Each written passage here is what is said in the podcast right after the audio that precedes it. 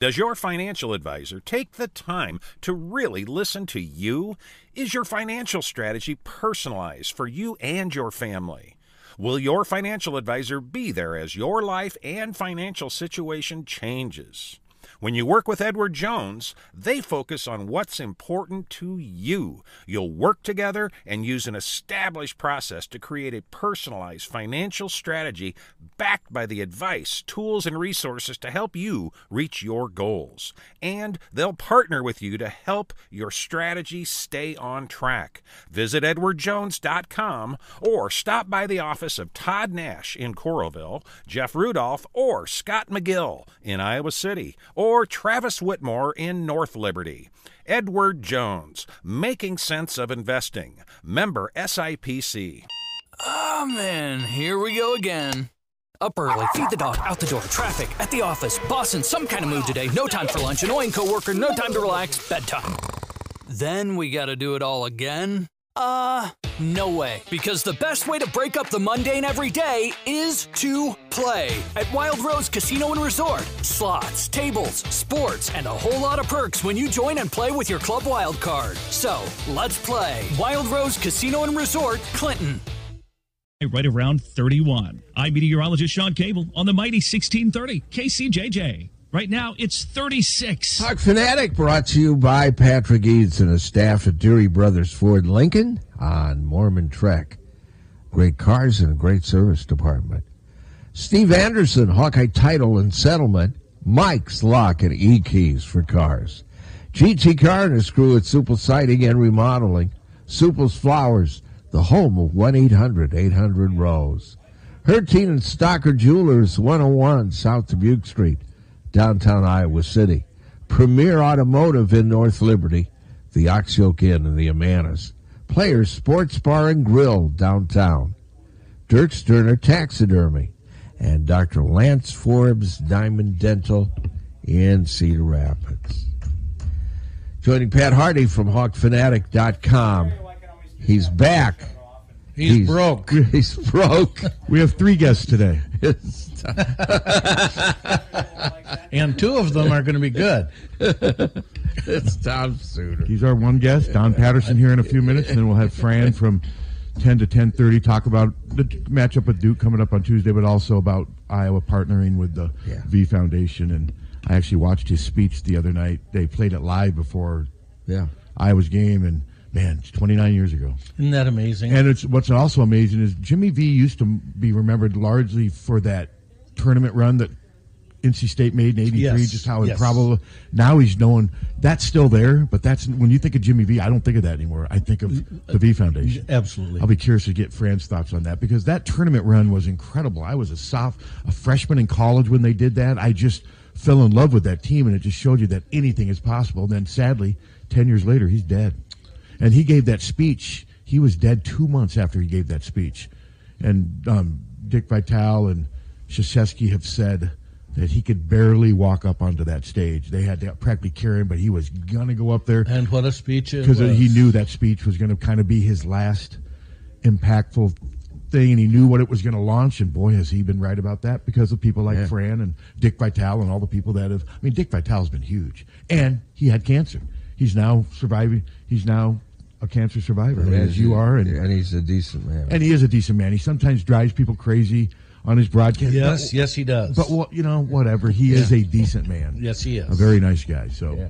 but also, yeah, well, uh, some trivia from uh, Mikey G in the chat room. We were talking earlier about MC Hammer. Yeah. Uh, basketball star, Iowa Hawkeye basketball star, Jolette Law. Yes. Was in MC Hammer's Too Legit to Quit video. Okay. Okay. All right. Thanks, Mikey G. Yeah. I've got a trivia question that Dave Dickey had set up, uh, our Ask Andy, and I am. I got to find it because I'll be curious to see if you know this one, Suter. It's a okay. tough one, but there's an answer. And I originally I thought it was wrong. I thought for sure that Iowa played UConn in basketball offered same offers first game on the same day that Ron Dayne destroyed Iowa in football but they were two days off. I was going to say it's around the same time frame, but I can't. Um, all right, I got to. I'll find it, and then we'll. Um, but the question one: When was the last time that Iowa? Here we go. When was the last time that Iowa played football? Okay, Uh, anyway, this week's question: What was the last time the Iowa football and b- men's basketball teams played on the same day? And I right away thought of that day back in '99, but I Wow. looked it up and But that were- was two days off. Well, one the media guide said the basketball I believe was 11-11 and football was 11-13. I was at the basketball game. I wasn't at the football game, obviously. Oh, um, boy, that's a good question. I, I, I don't. Okay, New give you a Year's Day, answer. 1997. The okay, no, it's probably New Year's Day. It's got to be New Year's Day, 1998, because it- the football team lost to Arizona State in the Sun Bowl, and the basketball team won at Indiana. The team that lost to Arizona State in the Sun Bowl was the 97 team, Mm-hmm. Tim Dwight's team. So it would have been, and then and then the basketball team won at Indiana. So that. I mean, Wow. it obviously doesn't happen very often, but I, for some reason, thought for sure that Ron Dayne, those games, but, but, but they were not. I mean, Alford's game, that was on a Thursday, of course, because Ron Dayne was a Saturday. Yeah, but before we call Don, um, The, Wild West is, is uh, it's underway. it's, it's going to get annoying after a while. Well, you know, I, mean, it I mean, just uh, every time you refresh Twitter, someone's coming or going, and the the program wrecker's leaving, and the savior's coming, and it's just it's Oh, this is turned. I will say though, I was wrong about Cade McNamara. I was skeptical from the beginning. I didn't think it would happen. I didn't think it would happen, especially this quickly. I give the Iowa coaches credit. They um they came up with everything they needed to come up with NIL money, and they have a great opportunity for a guy. I just they better do some fixing around him because In a hurry. I mean, Johnny Unitas in his prime couldn't do much for this offense, and there, there's two narratives going on with the fans right now. It seems like he's either the savior or God, he's just a backup. Why are we treating this like the moon landing? I've had both. Why can't we be in the middle? well, keep in mind, Johnny Unitas wasn't very mobile. No, but he was real. I use him as a. I mean, Cade. I mean, Cade McNamara is not Jamelle Holieway No, either. no, he I mean, is not. I think some of these people are so desperate to cling on to hope for Iowa football, and I give them credit for being aggressive, for being proactive, and getting this guy. But I've seen tweets, and there's people in the media that are even suggesting this is it. We're set. And there- there's Well- just so much more that needs to be done. They have four scholarship receivers right now. They have four wide receivers on scholarship right now. My stance at this point is our offense was the worst in the country, and change is good. Blow it up and get people in change here. is good if it's good changes, and I think this on But paper can is a good change. Um, well, yeah, you could actually be worse. I mean, there's mean- always ways to be. There's always ways to be worse, but Have you heard this show? but the, I have a lot of people say, "Well, look what he did at Michigan." He, let- he did, but he had Michigan's players around. That's him. right. He didn't have what he's going to have at Iowa. And I'm not trying to be the Grim Reaper, but I just think we need to tone it down just a little bit. Well, bit. why can't we? Yeah, like In the middle. say, can't you just? I don't think it's fair to say, "Well, God, all we got is Michigan's backup." Well, he was. Yeah, he did lose. He was never going to play again for Michigan. Well, he was their Michigan got back- our backup a few years ago. This is quid pro quo. Yeah.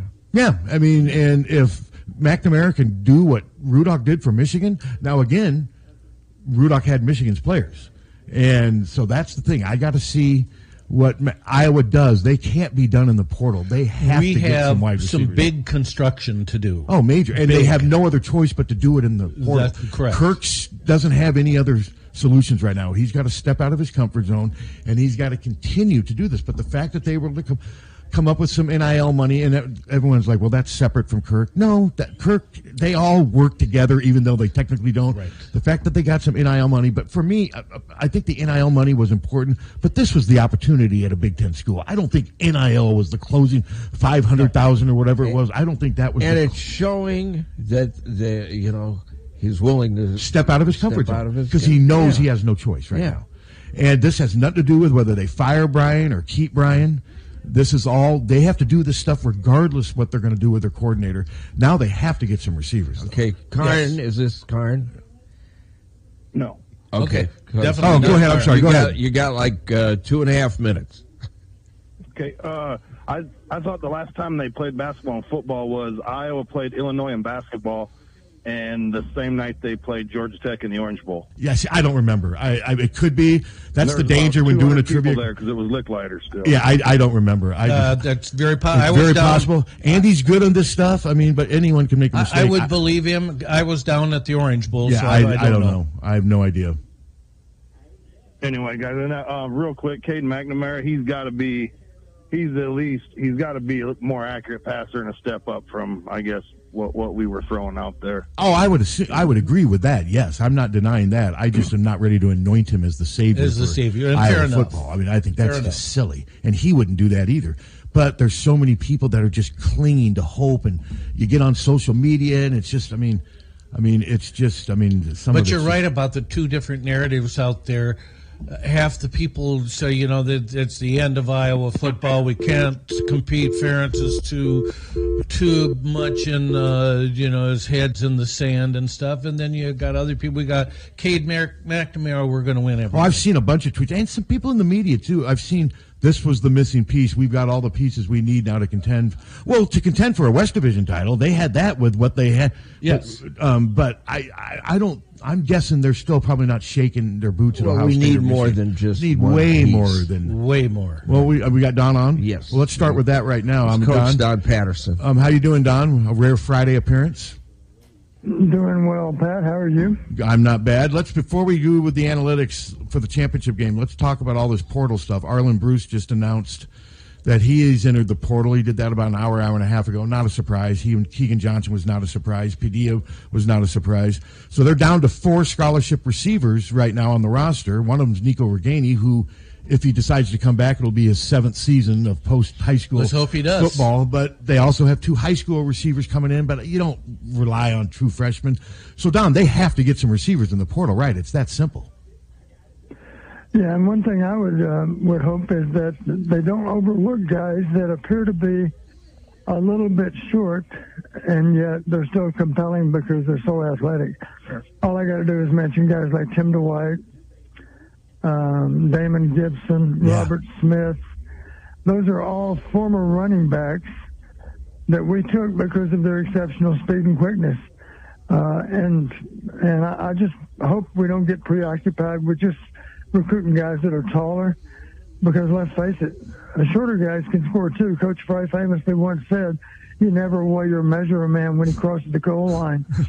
and of course, we got a lot of productivity out of those receivers, and other guys come to mind too, like Rondell Moore, maybe. Harold He's a good one Jasper. to think of. I remember Harold Jasper. Oh, I I- loved Harold Jasper. Yeah, no, you're right, Don. That's a good point. And I think if if Damon Gibson, God, he would look so good on this team right now. And I think they're to the point they can't be real picky right now. They because maybe I'm wrong, Don. I don't think they're going to get a power five receiver who's excelling at a power five school because if that, if that's the case i think if if they enter the portal they want something even bigger i think they're either going to get somebody from a lower level that's played well enough to where they want a bigger challenge or they're going to get somebody who's not content where they are at a power five school and they think they deserve a better chance i can't see some established power five receiver who's happy coming here Uh, what kind of receiver do you think they're going to get what do you think's out there for them I just hope we think outside the box a little bit. We don't overlook a guy just because he's five nine. okay Because if he's five nine and he plays and he runs like Tim Dwight, then I think that would be a good get. yeah if they can Agreed. I'm being- Does Timmy got I'm any? Uh, when I say that. I think he, we need somebody that can take the top off of the defense. I'll say it that way. And to do that, uh, and just recently we had a six five commit. I don't even know anything about the young man, but the only concern I had as I read about him is he was uh, other sports were basketball and baseball, and I'm thinking, how do you recruit a receiver that doesn't run track? Because there are a lot of guys that claim to be four six or four five. The best way to prove that you're four five or four four is to run track and excel at track. And if you don't run track, it's because you're not that fast. That's just that's just how I how I've known it to be through the years. Uh, I remember one time I was recruiting a guy and he's supposed to have good speed, and, and I said, um, "How's he doing in track?" "Oh, he doesn't run track." I said, "Oh, really? How's he do- doing in baseball then?" "Well, he's doing okay." "How many stolen bases does he have?" Um, two. I'm thinking Tim Dwight would steal second and third base if he played baseball. Uh, so again, you know, you got to have you got to have demonstrated speed uh, because that's one thing we're lacking. We can't scare people aren't afraid to play man tight on us. You know, they're not afraid to get up in our face and challenge us from a receiver standpoint. And you need somebody that can scare the hell out of the opponent with how well they can run. Uh, and it helps if they're tall, but they don't have to be tall. If you're open, you're open. so don what do you mean by take the top off the defense that's that's interesting Be able to run on, run down the field Okay. faster than that defender can cover. Okay, that's kind of what I thought. Tom, were you? Yeah. I was just going to say, you you know Coach Ferentz real well, and uh, obviously this portal is new for for all of the coaches out there, but especially for someone like Coach Ferentz who believes in de- developing players coming up through his system to understand it and get better at it and grow with it. How hard is it for him to going to be to react to what the portal is? I think uh, I think Kirk will be able to react. It's you know it is what it is. I mean you know we either get involved with the portal or we get left behind. I think uh, it's just hard. You know if you're losing players and and this year we're going to lose a few players. It looks like then we better be bringing some in too as immediate replacements. Right. Uh, I'm not talking about you know signing more high school guys. I'm talking about getting some transfers that that have some idea of how to play big time football and they don't have to come from a, a huge school, of course, uh, or a, a football powerhouse. You know, Charlie Jones is a prime example. You know, Charlie was at Buffalo. Nobody recruited him. We had a guy named Khalil Mack at Buffalo. Nobody offered him except at Buffalo. Think about that. How could Khalil Mack be overlooked by everyone coming out of high school? Khalil was known more as a basketball player at that time, but we had the the good the good vision to recruit him for football. Um, so we need to we need to look under a lot of rocks and and and go through all of our contacts, all of our leads. Uh, you know, we had a guy that came from a little tiny school up in Michigan that was a good player. Mm-hmm. Uh, the defensive lineman Van from a year ago. I Yeah. can't recall his name. Zach, I'm Zach, embarrassed. Zach Van Valkenburg. Yes, that's a good example. You know, you just got to do your homework, and uh, he's a good example that we we are more than capable of doing that homework. You know, we took him when nobody else thought he was that worthwhile. I guess I don't remember how many uh, options he had. Uh, Charlie's another example. We took Charlie as a walk-on. We could get him as a walk-on. Uh, isn't that amazing? Because he had had success at Buffalo. People still didn't offer him. Uh, what a steal for us to be able to recruit him as a walk-on. Let's not forget a guy years ago that I really liked a lot. Didn't get to coach him very long at all because it was toward the end of Coach Fry's 20 years at Iowa. Uh, his name was Kevin Kasper. Kevin Kasper was a recruited walk-on. We projected that he would be a scholarship player. We didn't have a scholarship to give him at that time, but we we at least showed the the good judgment to bring him in and work with him, and and he ends up being a great player for us. So they're out there. You just got to continue to look for them. And our guys have good judgment on who to recruit and who not to recruit. And my only request would be don't overlook a guy just because of lack of height. I don't think we'll do that. And the reason they say that is simply because Keegan Jones and Arland Bruce weren't that tall either. But we, we certainly were glad we had them on our team mm-hmm. because they had more ability to make big plays than so many other players that are out there. Well, I'm guessing Kirk. I mean, McNamara had to have some assurance. I mean, NIL is not. Um, there had to be some assurance. Cade, we're going to make change. Not saying changes in how they go about their offense, but he has to believe that some help is coming in at receiver. I couldn't see him making this. Don't you think so? I mean, Well, even maybe even maybe a week or so ago, I said at the time I didn't have any idea that Cade would even stay in the Big Ten, but I said I said one reason I like our chances. My guess is the competitor that Cade is, he would love to have a chance to play against Michigan next year. And one way to do that is to come to Iowa and help Iowa to get back to Indianapolis. Well, yeah, that's the only way they would play is if they played in the Big Ten championship. I mean, if that would happen, boy, Cade, I can only imagine he would be a legend in Iowa if, if he leads them back to the Big Ten championship game. So, you know, I give Kirk credit. I mean, he's stepping out of his comfort zone. You know, Kirk doesn't like using the portal. He would rather use players that he has developed. That's just how he is. But I think now he realizes he doesn't have a choice. They got the NIL stuff. They've got an opportunity now. Now they just have to get some receivers. I cannot remember a time when Iowa's ever had four scholarship receivers on the roster. Yeah, yeah, you're right about that. You know, just talking about the quarterback situation, uh, you know, hats off to our guys for being decisive. Uh, a lot of people, of course, if you say, uh, you know, I want to, uh, I want to give you just uh, ten minutes to shop. You can pick out anything in the store, but you got to do it within ten minutes. Some people would run out of time before they made a choice. So this is a case of us being decisive Yes. with what we want at quarterback. Uh, a lot of people say, "Well, can't we do better than than Cade McNamara?" And Probably the not. Answer is, uh, you, you can continue to learn, but at the expense of losing Cade McNamara. Here's one thing I like about Cade, and I think it's worth mentioning. Coach Fry used to say sometimes, you know, the, the amazing thing about recruiting, isn't it a funny thing about recruiting? Uh, the more excited our guys are about playing for Iowa, the better they seem to do. And there's a lot of truth to that. Motivation is so much a part of the equation. Uh, let's face it, Cade McNamara, he wants to play at Iowa. He could have chopped around for a, a period of time and not even made a decision for another month. But he knew where he wanted to go to school. He wanted to go to Iowa, in part because we have a, a great history of outstanding defense and outstanding kicking, and he's confident he can help our offense. And I, I do think he's right. I do think he will be able to help a lot. One of the things I like about Cade, I guess I would grudgingly admit that McCarthy must be a better overall uh, player at quarterback. But one of the things I like about Cade is that he would fit the definition of what Coach Fry used to refer to a good quarterback. Uh, you could call him a field general. You know, he ran the show last year for Michigan. He did a good job doing it. Uh, and, you know, they might think that McCarthy's a better solution. We'll never fully know, I guess. They, they, early in the season, of course, they were giving them both opportunity. And then, as I understand it, Cade was injured.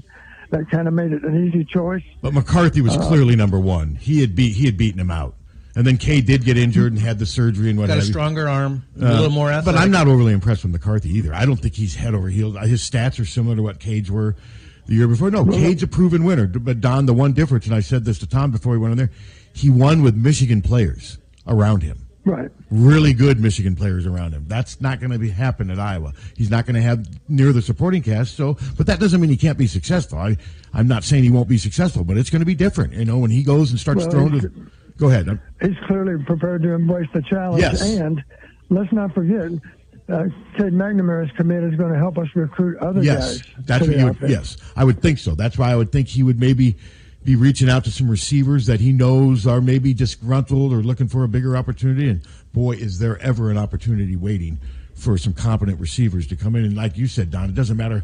I I think they should go for speed over. I think speed should be one of their biggest prerequisites. That's because that seems to be what they lack so often. And, and then of course the offensive line's got to get better. I mean, the, way better, way better. And I'm not saying the port. that, You know, I don't know if you go through the portal to try to. fi- I think you're going to mostly have to develop your guys here. So, um, I was just impressed with how quickly it happened. Don, they got the NIL, they got everything together. But my guess is McNamara has been thinking about this for a long time, and I'm guessing he had a pretty idea when he announced that he was in the portal what he wanted to do. This stuff, this stuff could have been going on a month ago. I mean, because I will say, once he entered, all the Michigan media people up there, they were pretty consistent saying it looks like it's going to be Iowa. A bunch of them said that. Then after a while, you're like, okay, all these guys couldn't be wrong, and they weren't. They were right. And so, no. Yeah, I I do think too. It's you know there's been a lot of comments by old teammates, for that matter, writers that cover Michigan like you guys cover Iowa. Mm-hmm. And uh, is there anybody that doesn't have so many nice things to say about Cade McNamara? No, you're right. Just like it would be if it was Spencer Petras going somewhere. You're right. He's very respected by the media and the Michigan teammates. I noticed that too. That's good. It seems like he would fit into Iowa's culture well. Yeah, I think so. I think so. I think he's a cool operator. Coach Fry used to say that the quarterback is like the carburetor in your car. You, if you if your carburetor's off, then your car's not going to run very well. And uh, you have to give Cade credit for doing a good job of running the Michigan offense. Uh, let's not forget, even a few short weeks ago, there are a number of Michigan fans that would would tell you they're frustrated with the fact that McCarthy can't seem to connect on a lot of those deep routes. Yes. Now he saw that he saw that against Ohio State, One, yeah. um, and it's not hard to imagine that he's going to uh, torch Purdue on on Saturday night too. Uh, but he still got to do it. He still hadn't played in a conference championship game. Uh, yeah, he played well against Ohio State, better than he played in earlier games. Uh, but he's still a young guy, and just for the sake of argument, if the game doesn't start well for Michigan, is it hard to imagine that that might really throw a, a wrench into the works? And is it hard to imagine that at some point McCarthy might not might not be performing like they expect him to. Well, and I thought McCarthy also took advantage. Ohio State made it clear that they were trying to take away the run. They basically just gave Michigan the deep routes. They dared him to throw them single coverage, and Michigan burned him on those. He made those throws, but I'm still with you. I still don't think he's a great downfield passer yet.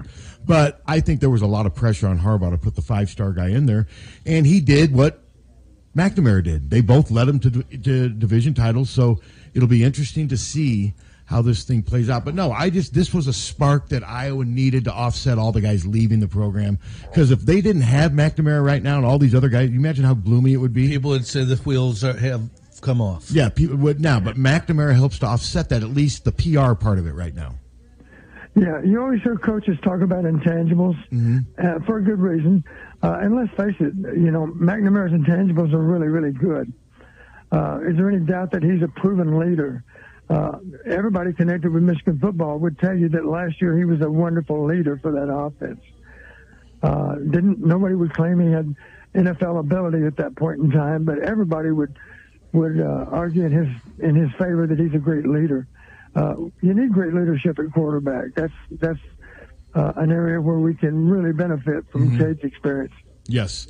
And I think the fact that there are so few receivers and you're going to probably be getting some new receivers in, it's not like McNamara is going to have to come in and try to be a leader of a group that's been around together for four or five. I mean, this wide receiver And group that is- haven't done very that haven't done very well. Yeah, he walks in with instant credibility where there's not a lot of that in the receiver room outside of Nico Ragaini if he returns for a seventh year. Um, there's people on Twitter saying that he's supposedly leaning towards returning for. I mean, you got a 50-50 chance of being right on that. I I don't know what. I mean, that would be his seventh year out of high school. Um, but Nico Yeah. also is not going to play in the NFL. Nico too. You heard me brag on him the other day for how he played in, in game Yeah, twelve. no, he played really Uh, well. because he did. He, yeah, he played uh, with fanatical effort, uh, and and uh, I, I will admit, you know, I think I underestimated Nico from the early season because he simply wasn't very healthy in the early season. Yeah.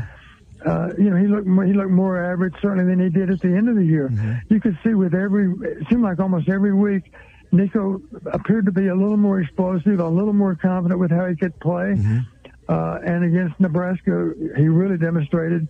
Uh, but he did in other games too. All those games in the late season, Nico was clearly wanting the football and, and had an idea what to do with it after he got it too.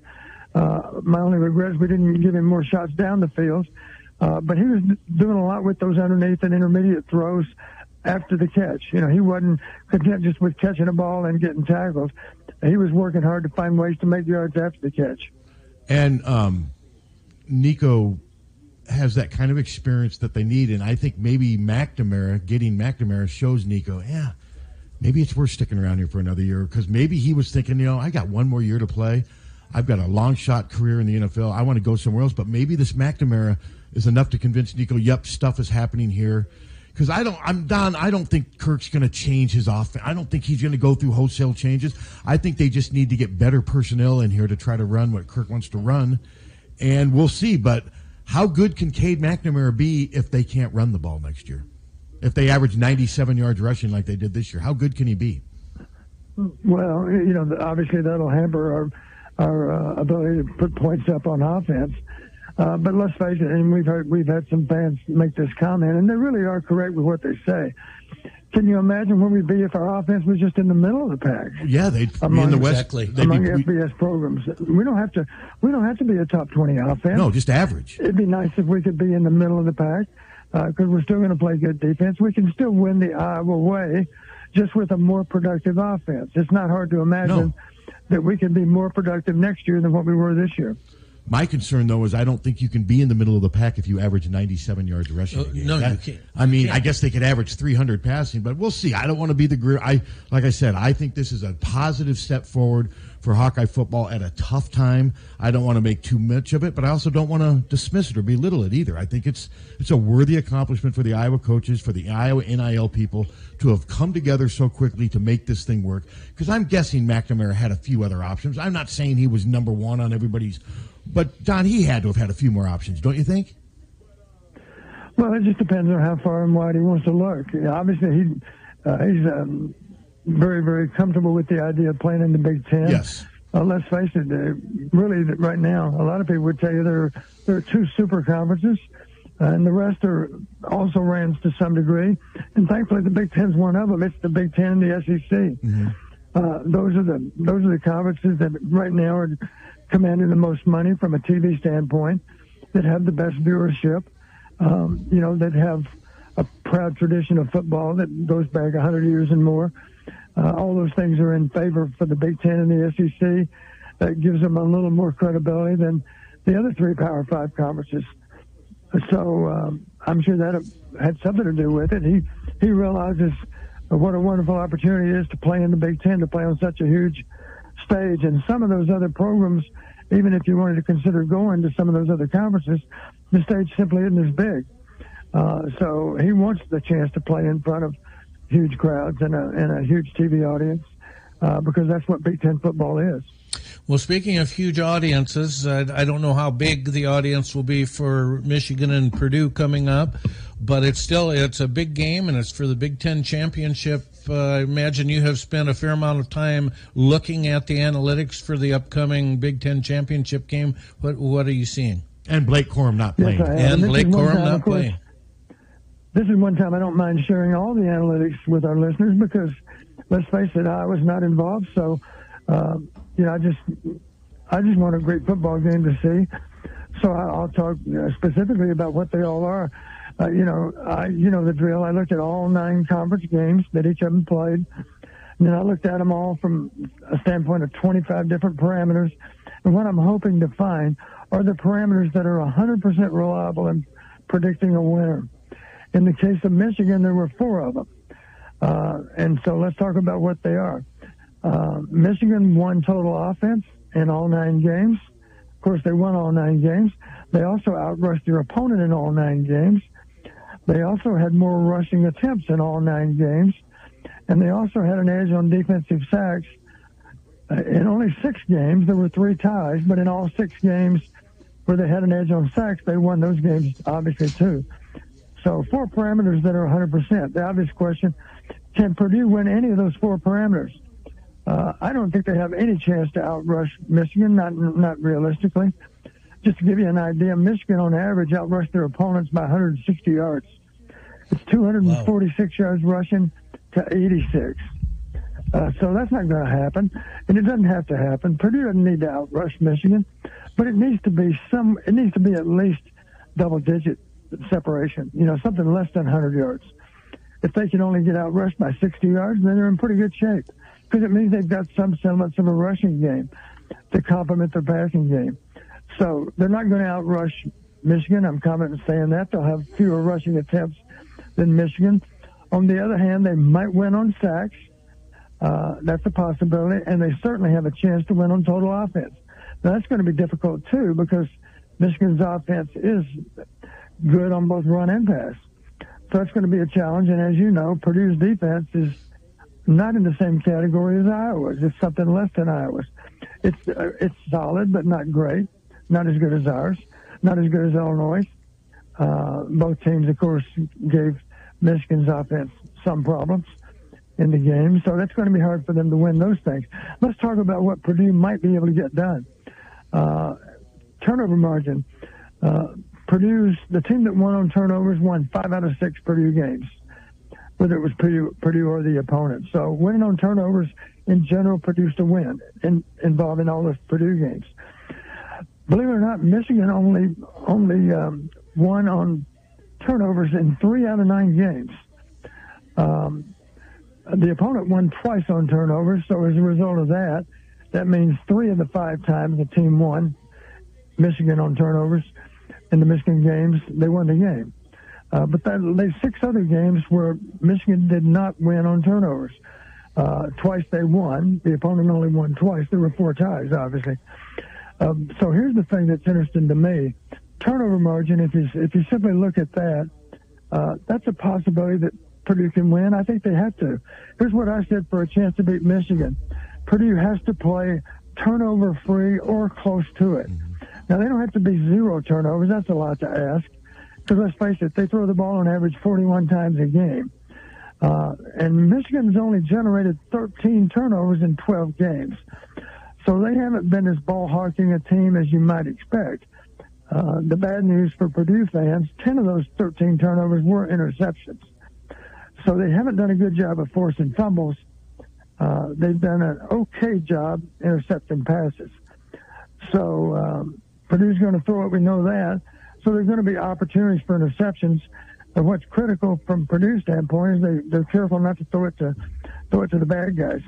Uh, here's an intriguing aspect of it. Uh, Michigan actually fumbled 12 times this year in 12 games. Once a game they fumble. They only lost three of them.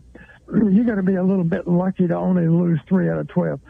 Statistically, if you fumble, however many times you fumble, statistically, if you fumble on offense, you lose the ball a little more than half the time. And that would make sense to you because when the ball comes out, uh, how many eyes are on the football? Well, defense has a lot of eyes on the football. Offense, not so many. So in general, if you fumble the ball on offense, you do lose the ball more than half the time. Michigan's been a little bit lucky. They've only lost three out of 12. That luck, for Purdue to win, that luck needs to change. Purdue needs to find a way to at least have an edge on turnovers. And the easy way, of course, is to not turn it over yourself. That's going to be a lot to ask, but maybe a good scenario if somehow Purdue would just lose the ball once, and Michigan would lose it two or three times, uh, or better yet, three and four times. You know, hopefully it somehow produce plus two on turnovers. That would give them a chance. Number two, they win the battle of field position. When you look at all those Purdue games, uh, the team that has won on field position has won eight out of nine times. Uh, and even in Michigan's case, if you won on field position, you won seven out of those nine games. That means Michigan was beaten twice on field position, and that gives gives them a better chance uh, to win the game. Obviously, if if Purdue can win on field position, uh, so that's a possibility. I think Purdue has a chance to do that. Purdue does have a decent uh, punting game. Uh, net punting has been decent, uh, as has Michigan's. Uh, one place where they could roll the dice is give Charlie Jones a chance to return kicks and punts that's really a, a, little bit of a wishful prop, a little bit of a dangerous proposition because obviously you're there's a possibility you're going to be injured in returning kicks. Uh, Charlie's of course a proven kick returner. I don't know if you want to take that risk or not because I do think that Charlie has to be very involved in the offense. So let's right now acknowledge they're probably not going to put him back on kickoffs. I wouldn't think so. Probably have him back on punt just because he's such a reliable. He does a lot of fair catching for Purdue punt wise because yeah. I think they use him so much at receiver. Iowa didn't use him much at receiver. So I, right. I think so. Obviously, he was a bigger threat in the return game because yeah. we gave him a chance to run. Yes, whereas I think Purdue's uh, telling him to be careful. Yeah, I think they have to be careful with him because he's such an important commodity on offense. Other ways for for Purdue to somehow pull this off, they have to limit big plays by Michigan. Now that's hard to do because Michigan proved against against Ohio State. And let's just go back one year to the to the Iowa game uh, in Indianapolis. I'll remind you now, Michigan ran four exotics for 159 yards in that game. I will guarantee you that Michigan's going to have a trick play or two or three or maybe even four that are available to them uh, to run against Purdue. Uh, let's not forget, last Saturday against Ohio State, they ran – uh, an unusual halfback pass because a lot of halfback passes you run to the perimeter of the, off, of the offense and then throw the ball. But you saw Michigan run a, a big back up into the line of scrimmage. Who hardly the last played. Second, he pulls up, he jumps up, and he throws the ball over the defense. Yeah, and that in the red zone, of course. So again, you know, Michigan's going to have some trick plays. I promise you. I give Jim Harbaugh credit he understands the value of trick plays. I think he might have heard something from Hayden about that. Well, and I think Donovan, Ed- uh, I think Donovan Edwards might be better at doing these trick plays. I don't think he's a better running back than Blake Corum, but I think he's a better receiver. Well, I tell, you, I tell you what he is. He's every bit as good of a home run hitter. Yeah, I think he's a better home run hitter. I don't think he's as good at moving the change for five, seven, eight if you turn into that type of game. But I'm not sure if Purdue can turn that. If I'm Michigan, I'd rather have Blake Corum against a defense like Iowa than Donovan Edwards. But against Purdue, I don't know. Maybe Donovan Edwards. But they're going to obviously miss Blake Corum. He's one of the best running backs in the country. But they're lucky they got you know, a great even backup. After we played Michigan, even after we played Michigan, you might remember I said this, Pat. I said I like Blake Corum a lot, but I like Donovan Edwards too. Oh, I do too. They they're just different backs. Similar running styles. They're very patient runners. You know, you'll see them. They'll get the ball. They'll be in the backfield. They'll be they'll be under control with the ball because they're they're waiting to decide which seam they're going to hit. Yeah, I, and I think Uh, Edwards is more explosive and he's a better receiver. Yeah. So uh, now I will admit this. You know, when you've got a one-two punch of Corum and Edwards, you really got something. But let's just not forget, it is going to be indoors. It's going to be warm. Uh, it is possible that that uh, Donovan Edwards is going to run out of gas a little bit because they're going to run him a lot. Uh, but they don't have the luxury of playing both those backs. The next back is not as good. No, Uh, number 40. 41. It 41? It was 41, yeah. Yeah, and- number 41, whoever he is. and if Gash. and if Gash, if Purdue Yeah, don't can, get me wrong. He's still a good back, but he's not in the same category, I think, as the other two. And if Purdue can turn it into a physical game, which I'm not sure they could, I would rather have Blake Corum in a physical game that's being, you know, with the chains are moving with four and five yard carries. If Purdue can t- create that type of game, Don, I think their Michigan will miss Corum. I'm just not sure they can, though. So we'll see. I I'm- think you're right. I, I would give Corum an edge on Edwards in terms of toughness, yes, toughness. just the way he runs Getting between the, hard tackles. yards. Yeah, yeah. So, Yeah, but- uh, and don't get me wrong, Edwards is still a great back. oh, I, uh, but yeah. I don't think he's got quite. He's not quite as much of a of a in the mold of Mo. Well, does this make sense, Don? I mean, Edwards was more Tavian Banks, Corum's more um, Sedrick Shaw, even though they're not the same style. Edwards is more of Yeah, a I think space that's guy. a pretty good analogy. Yeah. Yeah. Yeah. Tatum was a little more of a finesse runner. You can win and with I both. think that's true of, of Donovan Edwards. yeah. Uh, here's here's a couple other things that has to get done for Purdue to win, uh, and it kind of I've already kind of touched on it. They need to keep forcing Michigan to respect their running game. Mm-hmm. You know, they need to to force Michigan. If if Michigan's front four does not have to be concerned about the run, if they're if they're in tee off mode all the time, if they're in pass rush pass rush mode all the time, that presents problems for Purdue. So. Uh, Jeff Brohm knows this. He doesn't have to outrush Michigan, but he's got to at least be a threat to run the ball a fair amount of a fair amount of time. Um, other things that come to mind for me: Charlie Jones has to have a big game, and if it's not Charlie, the most logical person is Payne Durham, the tight Yeah, end. yeah. Speaking of Charlie Dunn, I got a question both for you. those guys have big games. One thing you can bet on about about Purdue's offense, those guys are going to be given a chance to have big games. They're going to be targeted a lot Sure, yeah. because that's their best chance to win. As you guys know, that Purdue's actually upset three teams over the last four years. Three, I should say, three Big Ten teams that were ranked in the top five. We were one of them, of Uh-huh. course. Yep. We were number two when they beat us 24 to 7 in Kinnick. Uh, and how do they do it? Uh, one recurring theme in all in all three of those games is a Purdue receiver went off with a bunch of yards, like uh, maybe 200 yards Yeah, plus. David Bell, yep. Uh, yeah, David Bell comes to mind, and then and then uh, against Michigan State last year, it was somebody else, I think. I Can't remember who it was. I don't remember the name. Don, speaking was- of speaking of the Purdue receivers, Charlie Jones led the league in receiving yards, catches, and touchdown catches, but was not named the receiver of the year. It went to Harrison from Ohio State, who's clearly a better NFL prospect. But did that surprise you that Charlie didn't win it, even though he won all the stats? um, you know, uh, uh, look, sometimes those awards, to some degree, they go to guys that play on the best teams. Yeah, that could be.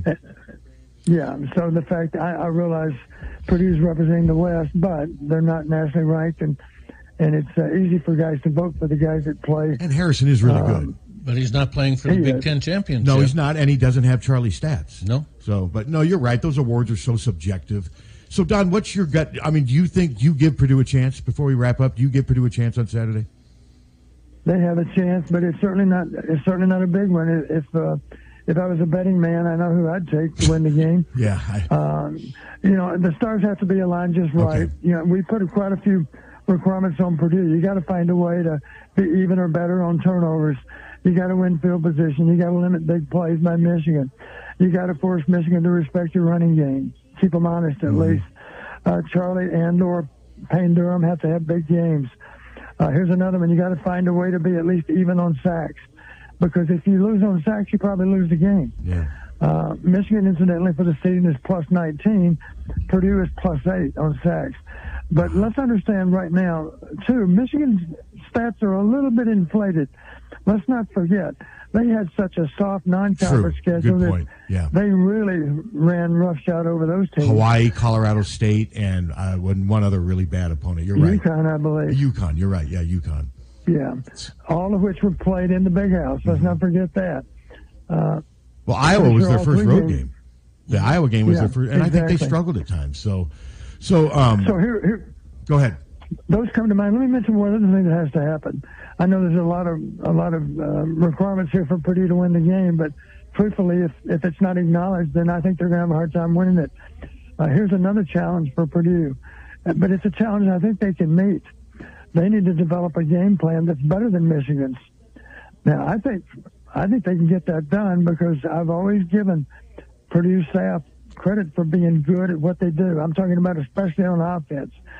So uh, if um, if he if he comes through like I think he will, uh, their head football coach is going to have a really good plan to attack Michigan, and that's what it's going to take.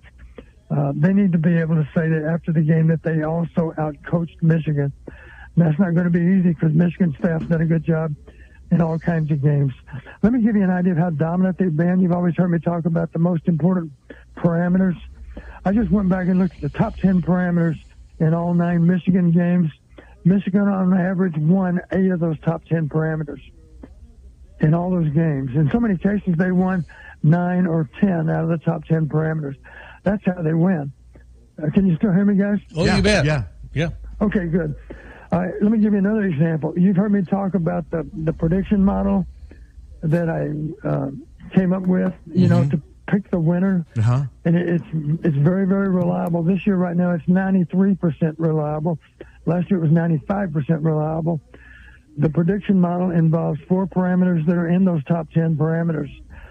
And is it any surprise that Michigan, on average, has won at least three of those four? Not at all. uh, in all these games. That's why they've won. They've not only won more parameters than the opponent, they've won the the ones that matter the most.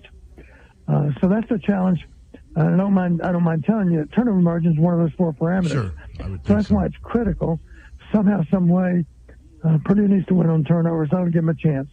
It'll it'll be I, you know that the Big Ten's worried about the game being a rout. I would think. I would and think they I'm, should be. I'm wondering, like most of the Iowa fans I talked to, they couldn't care. I just don't, I don't think there's a lot of interest outside of the two schools. But that was probably the way it was last year too. With I, but it'll be interesting to see. I look forward to watching it. Tom, we got, I, I look forward to watching it as well, Coach. We appreciate you joining us, and, and we'll do it again. We'll do it again bet. before the season's over. And I'm guessing Don before we'll do it before the bowl game, and we'll do it. Maybe we'll do one after the bowl game. But I, it'll be interesting to see the next time we have you on how different Iowa's roster looks. I mean, because by Yeah, we're saying you're right about that.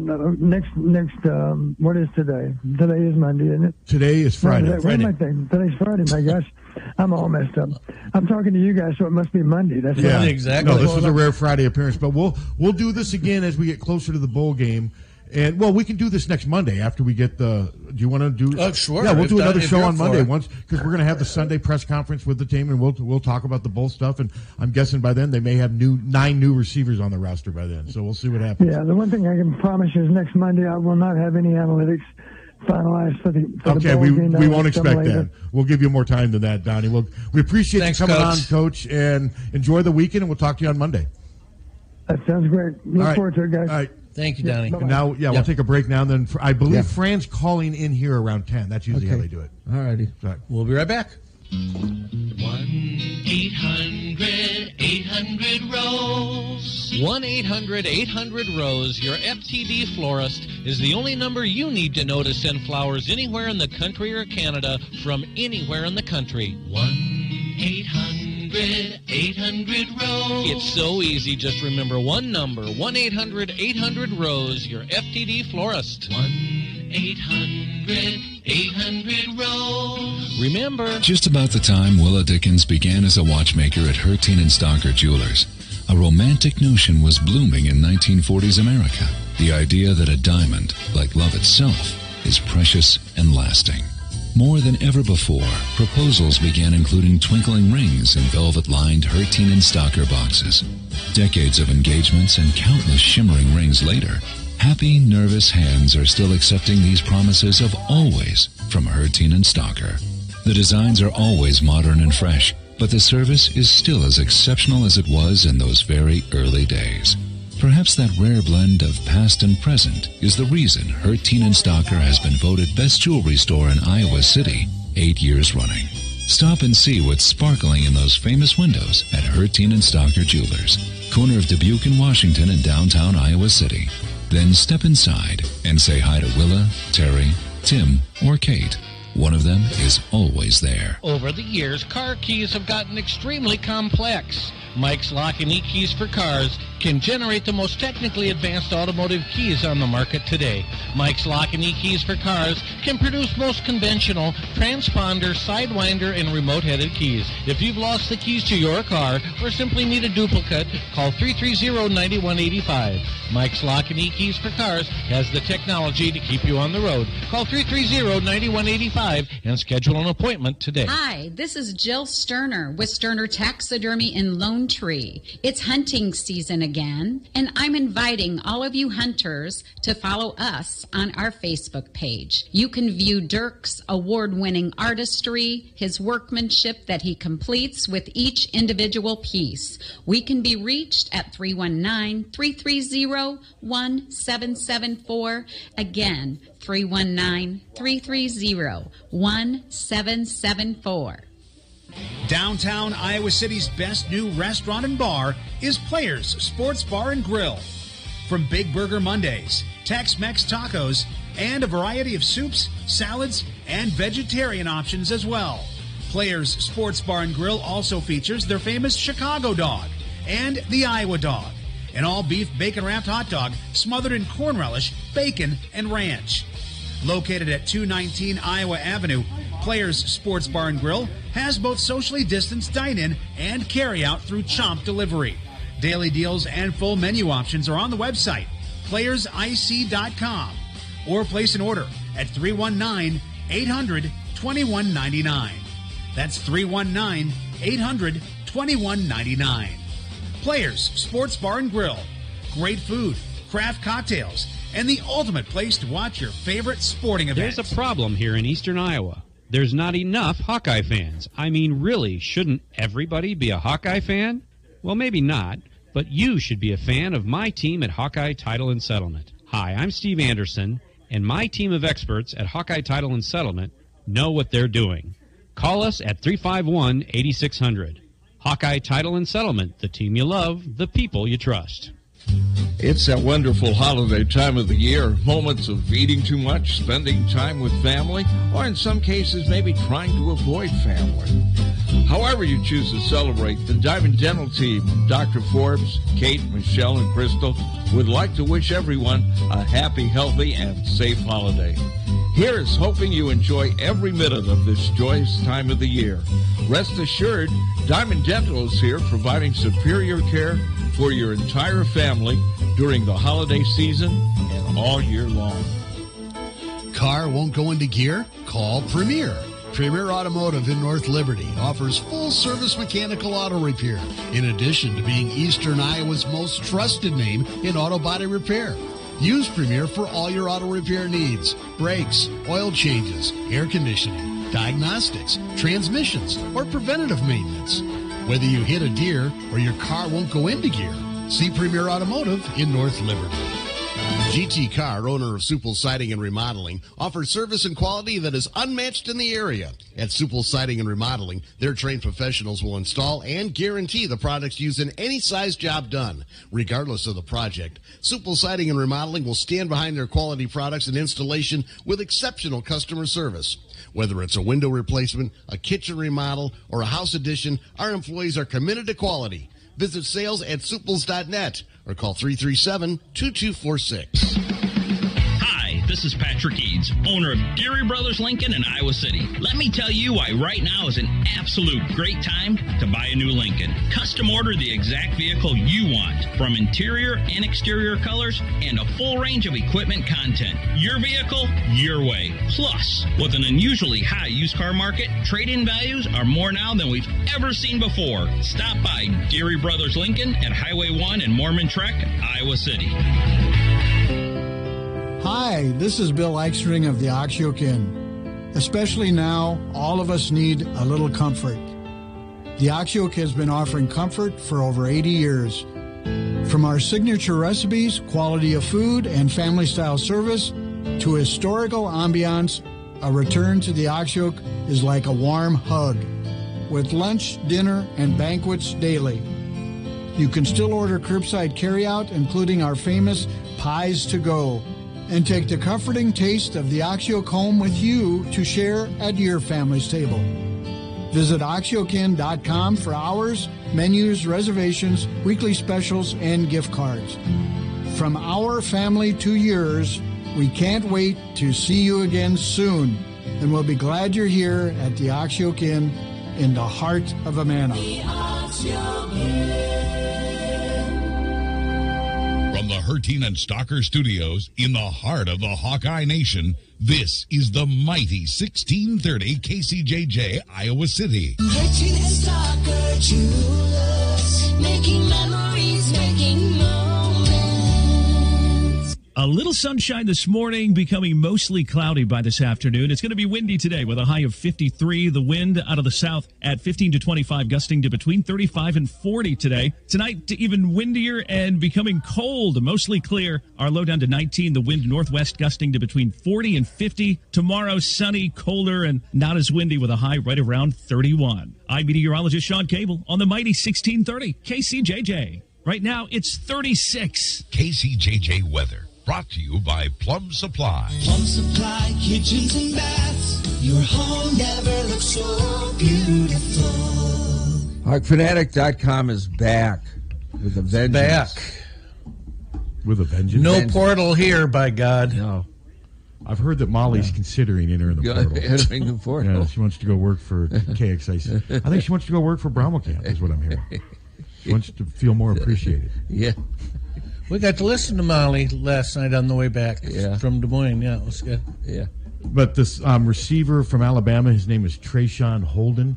He's in the portal, and Iowa media are following him, and he is supposedly interested in Iowa. And Cade McMac- McNamara, I guess, is trying to get him here. And the fact that he was at Alabama and a former four-star recruit, my guess is if he walked into the Iowa receiver room right now, he'd probably be their most athletic receiver, don't you think? I think that's safe to say. And so, yeah, his name's Traeshon Holdens. For all you Iowa fans, get on Twitter, follow him, and start begging him to be on. Giving him some Iowa love. But, but I did look. There's two or three Iowa media people that are already following him.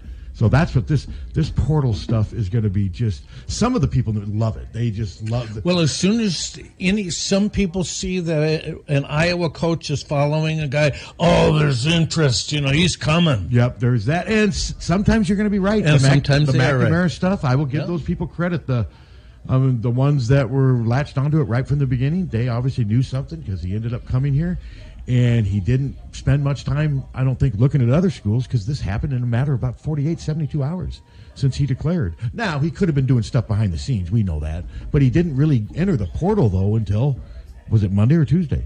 It was well this week. Yeah, this, week when all these guys and um, I've saw some Michigan fans are saying, well, he should have stuck with the Michigan team as a captain for the end. No, he shouldn't have. You got to do what's best for you at some point. You know, he's given his heart and soul to Michigan football. He got beat out. Probably wasn't thrilled with how he got beat out. Not many guys win a Big Ten championship and lead their team to the playoff and then get beat out by a guy who played behind you the year before. I mean, so my guess is there might even be a little. I'm not saying he's bitter about what happened at Michigan, but he can't be happy. He can't be happy. And uh, if we do tee it up against Michigan next year in the Big Ten championship, I would look for Cade McNamara to have an extra bounce in his step. Would you pick Iowa to win? Well, let's see if we have any receivers and an offensive line. See And how then would you pick goes. Iowa to win? Uh, maybe. Yeah, I probably wouldn't, but um, who knows? I mean, um, that's a long way off. It, it certainly is. Good morning. Yeah, this is uh, Fran. Hey, Fran, how you doing? This is Pat Harty. And Tom Suter, nice to hear from you, Coach. What's up, guys? Oh, actually, a lot with the transfer portal. I mean, football, basketball, you know, life in the portal. Life is never going to be the same again. You've said that many times before. You got to learn to live with it, right? Oh, yeah, exactly. It's it's you know when the when the rules change. Think think about since you and I first started, you know, having interest in in basketball. It's, it's a long time. Mm-hmm. How many rule changes there have been, and how it's changed the game, whether it be on the court or in recruiting. You know, TV changed everything. Uh, you know, rule changes. uh, When you think about, we were talking the other day when we played Georgia Tech. They're running that Princeton stuff, Mm-hmm. which is hard to guard.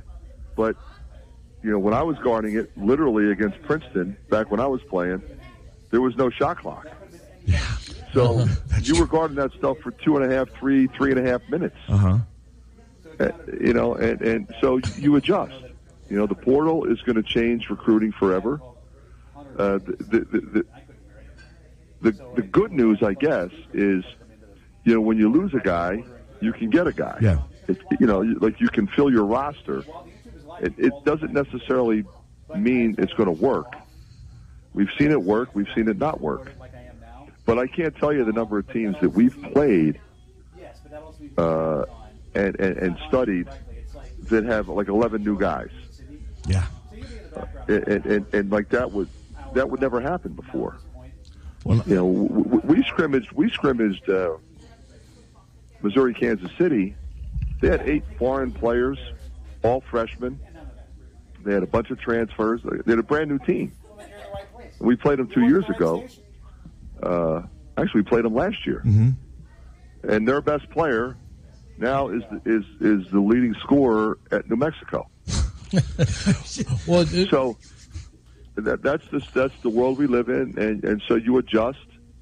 Uh, you know what we've tried to do is recruit good kids and develop them and keep them here.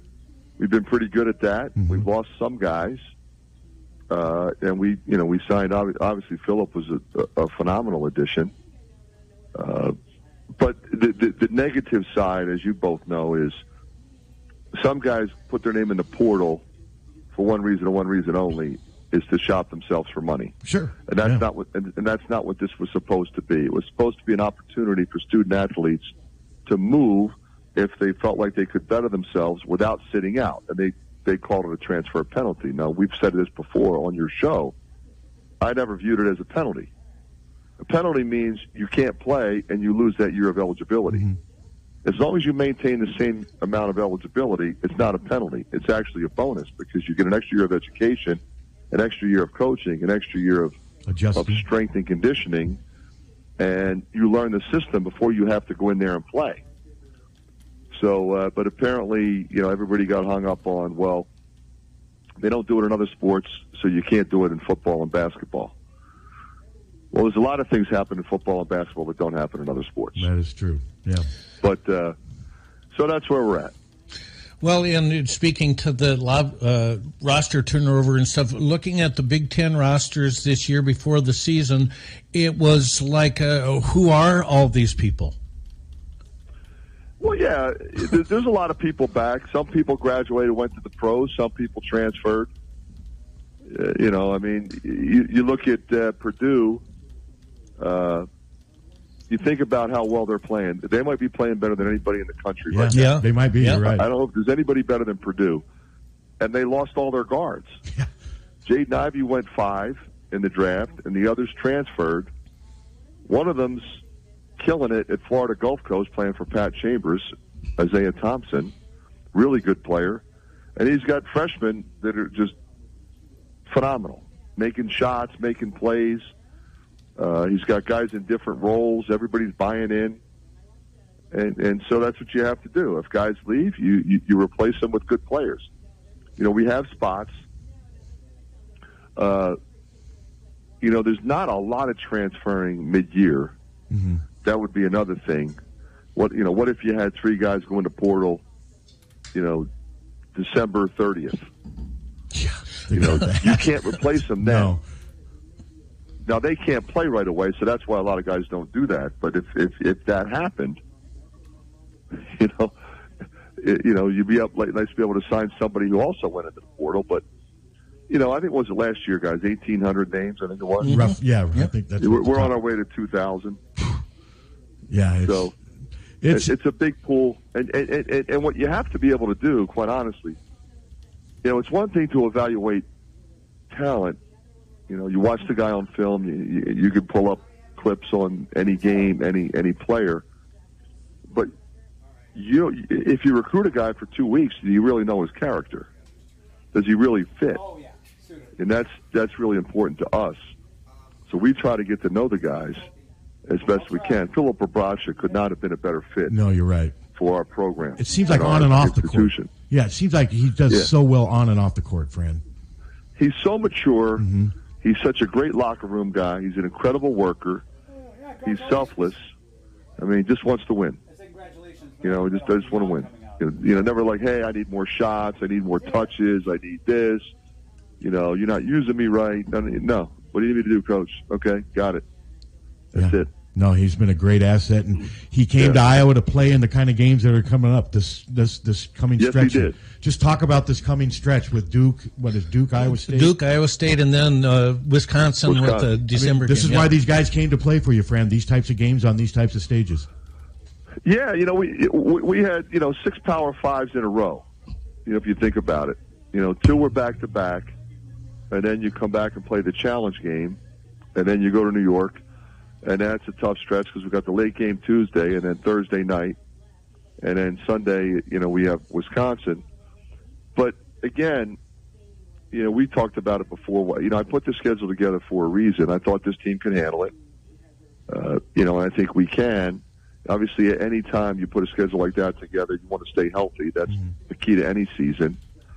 Uh, you know, so you want to be healthy, and and I think we have the maturity, the experience, and the combination of youth and experience to handle it.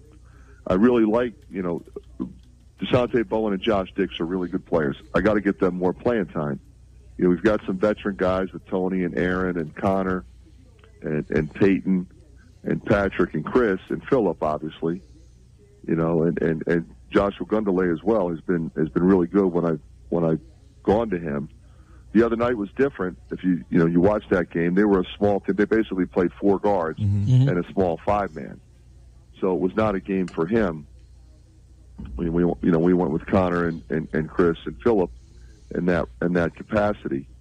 But as the season goes on, we're going to need Bowen and Dix as well. To, you know, they both can score, and they both can play multiple positions, all at the guard position. But you know, they both they all can play, you know, one, two, and three. So, you know, it, it, it's it's a tough stretch, but like you said, Pat, it, it's what you sign up for. You you come here to play on that on on that stage against those quality teams, and and that's the fun of it at the end of the day. Fran, has Pat or not Pat? Has Connor done anything to his shot? I mean, he's shooting so much better. It doesn't look much different. Or is this just a six-year senior who's really confident in the way he's playing right now? Because I believe he's Well, nine. you know, I, I, he's had kind of a strange career, and I, I don't think a lot of people realize this. His first year when he played, he didn't shoot many. no, he didn't. He played. He played backup point guard. You know, he he helped us get back to the. We we came off a bad year, so we were. That was the 14 and 19 year. So we he comes back. We beat uh, Cincinnati in the tournament and lost to Tennessee in overtime. He was a really good player on that team as a backup one. Then the next year, you know, we had to play him at at, at different positions because you know Jack got hurt. So, uh, you know, he was uh, an okay shooter, I guess you'd say, but it, but he shot decently. He just didn't shoot that many either. You know, he's throwing the ball to Garza, he's throwing the ball at Wieskamp, he's throwing the ball to Bohannon when he was healthy. You know, that was his job description. But uh, you know, he also now, granted, unless attempts, but you know, you say this and people think you're nuts.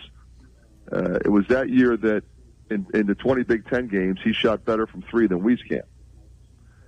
And everybody's like, wow, I didn't Yeah, realize that. Well, right. he did. Then the next year, he struggled. And then, so you remember he had, he, had a, he had a tough shooting year, and then the next year after the hip surgery, he started slowly. But he finished in Big Ten play, he shot like 38 or 39 percent. Yeah, yeah. Ended up shooting like 35 for the season. So, okay, you know, not Steph Curry numbers, but I mean anything over 33 is is is good. That's you know that's uh, a 50 percent shooter from the field essentially. You know, so if you're a 35, you're above a 50 percent shooter, and that's going to keep people honest. But you know, he was smart enough to realize, okay, I can make threes. He was a great three point shooter in high school. was. But we got the best post player in the league. We got the best three point shooter in the country, which was Joe Wieskamp two years ago. We got the guy who made the most threes other than J.J. Redick in the history of college basketball. Yeah. You know, there's a reason why we led the nation in, in assist turnover ratio. we had a lot of shot makers on that on those teams. But his numbers, you know, two out of those three years, were, you know, were 34, 35 percent for three, and last year he was on fire. So, you know, this year I think he's taking good shots. He's shooting it with confidence. The only difference, Pat, is uh, he's playing basketball. I mean, he played basketball last year. He played basketball in the spring. He played basketball in the summer. He Played basketball in the fall. And now he's playing basketball again. He's never done that in his life. That's a good point. So basketball only. No, you're yeah. right. Basketball only. Yeah. Yeah. You know, he would go right to baseball, and, and then people don't realize. You guys understand this. You know, here, you know, when our season would end, he'd go right to baseball, and then we'd practice in the summer, but he'd play summer baseball, Yeah. and then he'd play fall baseball, and he wouldn't practice with us. So he would he would join our team maybe two weeks or ten days before the season, and then he would go to baseball, and they've already played twenty games. Mm-hmm. So like you could argue like, all right, that that probably didn't make much sense. You know, just go ahead and pick one and and try to be the best you could be at that. But he wanted to do both. He felt like he could do both. I really think he would have been a good baseball player for Rick had they not canceled the season during COVID. Mm-hmm. You know, so he was playing really well. That team was playing really well. They they cancel it like ten games in. Yep. So he never even got to play. And then the following year he had the double hip surgery, so he missed two years in a row. And then he, you know, we talked about it before, but he tried to come back because he knew, you know, he had to try to get back to play. He was trying to get back for last year's team, and he just couldn't do it. And he, he talked to, to Rick and to Marty and just said, like, I, I really tried, but it, you know, it was too fast. And that probably was the reason why he struggled at the start of the season last year, shooting the ball. Mm-hmm. He wasn't right. When he finally got healthy around Christmas time, he played great the rest of the year. Well, I mean, it's been huge, and if he can keep this up, I mean, it's going to be so big for the team because he does so many other things well, and it was pretty neat, Fran. After the, I mean, Patrick struggled a little bit from the field, but um, after the game, he's out there working on his shot. I'm not worried about Patrick's offense. I mean, I at all. I'm, I mean, there's going to be nights, but I Patrick has a scorer's mentality, and there's going to be games where he comes through big for them. That's how I, I believe that, and I know you do too, Tom. I, I do, and, and coach, you mentioned how good uh, you know three point shooting you were a few years ago with Jordan and with Joe Wieskamp. Uh, struggled a little bit from three so far this season, but yet you're sitting here at six and one with some really quality victories. If, if your shooters are off a little bit, do, you, do they just have to shoot their way out of it? Yeah, I mean, we're you know, as a team, we're you know, thirty-four and a half percent. I mean, it's not awful. You know, I think I would look at this team and say we should be probably thirty-six or thirty-seven. So we're only a couple percentage points off as a team. You know, you look at Chris, you look at Connor, you look at Patrick, you look at Sandfort, uh, Josh Dix, uh, you know, Dasonte. I mean, those guys can all make threes. Tony, Tony's been really good. Uh, he hasn't made a ton of threes. He hasn't shot a ton of threes. You know, Ulis's three ball is better. So, you know, you lose Bohannon, that's going to be a big loss, you know, from three. But, you like you said, Bohannon, Garza, and Wieskamp a couple of years ago, I mean, they're three of the best three point shooters in the country. Luka was at 44. Joe, I think it was like 48 or 49. Mm-hmm. You know, Bohannon, you know, he's going to make 91 for you, 91 threes. Uh, so, you know, that, so, you know, our, our three point shooting, you know, we, we, we struggled the other night in the first half. We still made nine. You know, if you're up around 10, you got a shot. You know, you shoot three for 17 like we did against TCU, it's going to be hard to win. Sure. Yeah. Okay, well, let's segue into the other reason we had you on today. Um, and we appreciate you coming on, Coach. We know you're really busy, but the V Foundation, Tom and I were talking before we went on this segment. It's been 29 years since Coach Valvano made that speech under unbelievable circumstances. And I was talking to Tom. I used to remember Jim Valvano mostly for that incredible run that NC State made in 83 when I was a freshman because I just latched onto that team. I loved it. Now, when I think of Jim Valvano, I think of that speech and what he's done for cancer research over the last 30 years. I'll just let you take it from there, just the impact that he's had. Well, I mean, it's one of the most memorable speeches, uh, maybe in history in this country. And like you said, how it impacted the future of fundraising to fight cancer. but it wouldn't happen without Dick Vitale. Good. Yeah, you're Dick right. Vitale, if you remember, he and he he and Jim Valvano were partners. hmm So it really affected Dick when, when Jim passed. And he made a promise. I don't know if anybody else can do what Dick Vitale has done. Uh, the, the amount of money and his ability to get people to engage with him in this fight is, is, is, is unprecedented. You know, and I've been to his events in Florida. He has he has his, his gala every year. Mm-hmm. I mean, it, it, he'll he'll raise eleven million. Like that's who he gets in the room. Like, you know, if you have an event and, and you can raise one hundred and fifty thousand dollars in one night, that's impressive. He's raising eleven and a half million. Wow. You know, that it's just staggering what he does and the people that come. And when he asks you to participate, you say yes. I was on the phone with him this morning. You know, we're talking about the game, and he's going to be there Tuesday, obviously. And of course, you know, he knows, you know, Patrick really well. We, you know, we took Patrick and, and Austin Schrader to his events locally. Uh, and, and he actually it was two years ago. We were at the gala, uh, and Craig and Stacy Schrader were there. Uh, they named a grant after Austin. So, like when a lot of the money that we raise uh, is for clinical trials, and you know, grants for clinical trials, and that's how you figure out how to how to how to save people.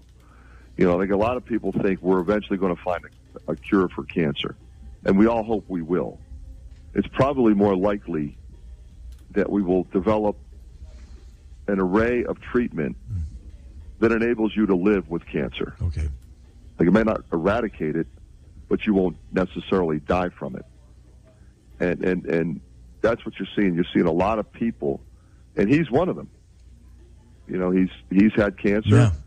and he's living. You know, and you know, you look at Patrick. You know, there's a lot of people. You know, uh, you know, Kevin Lehman did the game the other night. Uh, you know, he's a cancer survivor. But but what you know, it's it's tricky, guys, when you say, okay, so and so is cancer free. You sort of once you once you have been diagnosed and have had treatment, you pretty much live with that for the rest of your life. You know, you're you're getting picked and poked at and tests and you know looking at your levels, ultrasounds, blood work, physical exams. And that's a good thing because now you're on top of it. How many mm-hmm. people have you heard of that you probably know that died of cancer? They went in and said it didn't feel good. Next thing you know, it's stage four, and nobody knew. Mm-hmm. You know, that's why it's so important that we have annual physicals. We get blood work done. Uh, you know, we have we get our skin checked. I mean, whatever whatever it is that might create an opportunity for early detection. If you get a, if you have early detection, you have a really good chance. Yeah, but I had a buddy of mine from New Jersey, Timmy McDonald, and uh, he got cancer. I'm going to say 2014, 2015. He was 56 years old, and the type of cancer that he had, the numbers said he has an 80% chance to live. I mean, he was at our Seton Hall game. He's coming Tuesday. He's probably run the New York Marathon. In 1980, if he had gotten the same cancer, he had an 80% chance of dying. Wow. So th- this is the impact of what Jim's speech and, and what Dick Vitale did from there. Uh, and then he just he engages people throughout the country, you know, like- what we do locally. You know, it, a lot of that stuff started, you know, the Coaches versus Cancer program and, and engaging all four Division One programs in our state. When I was at Siena, all you know, we had two Division One programs. We, we we fought together. When I was down in Greensboro, Tobacco Road, we all fought together. You know, so it's it's it's something that I, you know, will continue to work hard with Margaret and with the folks here at the Holden Comprehensive Cancer Center. But it's something we all take great pride in. You know, I mean, we're, we're doing a, a, a CEOs versus Cancer program, our Suits and Sneakers Week, Jeff Disterhoft, you know, from Green State, mm-hmm. who's a dear friend. You know, he, you know, so so our job was to get get a hundred coaches to get a hundred CEOs to partner together and put up five thousand dollars, and we we did a PSA together. You know, so you think about it, there's five hundred thousand dollars. That's two clinical trials. I mean, how many how many people are going to live because of those two clinical trials? Just for you know, uh, organizing and putting something together like that. Uh, and and I mean, I, it took Jeff Disterhoft about one second to say yes, and he's going to be there with his family at the game Tuesday, as will Craig and Stacy Schrader. Uh, Margaret's going to an event with Sean McDonough uh, on Monday night, where they're honoring and remembering Stuart Scott. Yeah. Uh, he, of course, you know, died of cancer. He also gave an incredibly heartwarming, Yes, he did. memorable speech at Heard the ESPYS. Yeah, I heard it the other night So- again. Yeah. Yeah, you know, and uh, uh, Patrick, you know, has that quote on his arm, Yep. uh, tattooed on his arm. So it's it's exciting to be part of it. Uh, the fight will continue. You know, it, it doesn't end. But uh, I just appreciate you guys giving us some time to talk about it and highlighting it and, and, and just getting getting the word out there. You know, and if if you can donate, wonderful. But if just listening to you and, and to me, you know, gets you to go get a mammogram or a colonoscopy. Colonoscopy, yeah. Exactly. Yep. You know, like my dad was never sick a day. He got colon cancer and died. Had he had a colon eh, colonoscopy, who knows how long he would have lived. Yeah. Nope. You're right about that. You know, but in those days, you didn't think about it. no. You know, I feel like, like you didn't go to the doctor unless you were sick. You know, and, and with cancer, sometimes by the time it manifests itself, it's too late. Too late. Yep. And that, that so that's the key to it all. Well, we got Captain Steve. I mean, you want to join? I mean, you're you're a you, cancer. gotta- you have to be your own advocate too, because um, I noticed a year and a half before uh, when I had uh, prostate cancer that things were not right. But when, but I was sixty five, and I uh, doctors kept telling me it's your age. Uh, finally, a year and a half later, I was stage three, and I, I remember I had to leave here because I was in such pain, and I couldn't. So do your body was telling about you. it. Yeah, Yes. it said. Yeah. Yeah. It said this is it, and uh, because of research, I mean, my uncle had it's in the family, and my uncle died when he was seventy, uh, and I, you know, the university and the Iowa City Cancer Center, I went through forty four uh, radiation treatments, and now I go in every six months, and they test me, and my PSA is down to near zero, and Which, yeah. and, God I, bless and you. I'm fine. Yeah. But, You know- you know, Fran, I wonder when all that stuff happened with Patrick. How f- I remember you brought this up, and so has Margaret. Just how fortunate you guys felt to have the University of Iowa medical structure around you. How how key was that for you guys? Well, it was huge because you know there there's multiple trips uh, to the hospital, but I don't know that everybody realizes uh, when you have a when you have a comprehensive cancer center in your locale, what that means. It means we have access to everything, and we have the the greatest doctors. So you don't have to travel to Sloan Kettering or St. Jude's. And I said this the other night. I remember, you know, I have such respect for Josh Pastner, the Georgia Tech coach, because he was coaching at Memphis at the time. And he called me out of the blue and said, "Hey, if you need me to help you get into St. Jude's, you know, it's done. Just just give me a call." And that's the coaching fraternity. Uh, you know, but you know, we were we were in such a good place here with the folks and the advice uh, and the availability of every possible type of diagnosis and treatment from there. So it's not like okay, it gets diagnosed here, then you have to go somewhere else for an expert, and then somewhere else for treatment. Yeah. no, the experts are here, the treatment is here, the diagnosis is here, and quite frankly, the comfortability to know that you have the best of everything. And that's why, you know, when we've done our fundraising locally, you know, we, we tell people that this money that, we, that, that you are donating to our events stays right here. And, you know, uh, you know, my good friend Matt Mauser, uh, whose son Joe had leukemia, and, and we became friends through that. He has a saying. He goes, "You never know when you're going to be the beneficiary of your own philanthropy." Yeah. Because all of a sudden, you know, like I, I, I remember I gave a speech one time, and I said, "I've been to another number of events, you know, a lot of which were uh, coaches versus cancer functions, and people got up to speak. Now all of a sudden, I'm speaking about my son and our experience. You never know when that's going to be you, and and to know that in this community we have such great access to everything uh, is well, I can tell you. I mean, it, it, it, how it makes you feel as parents, especially when it's your child. Sure.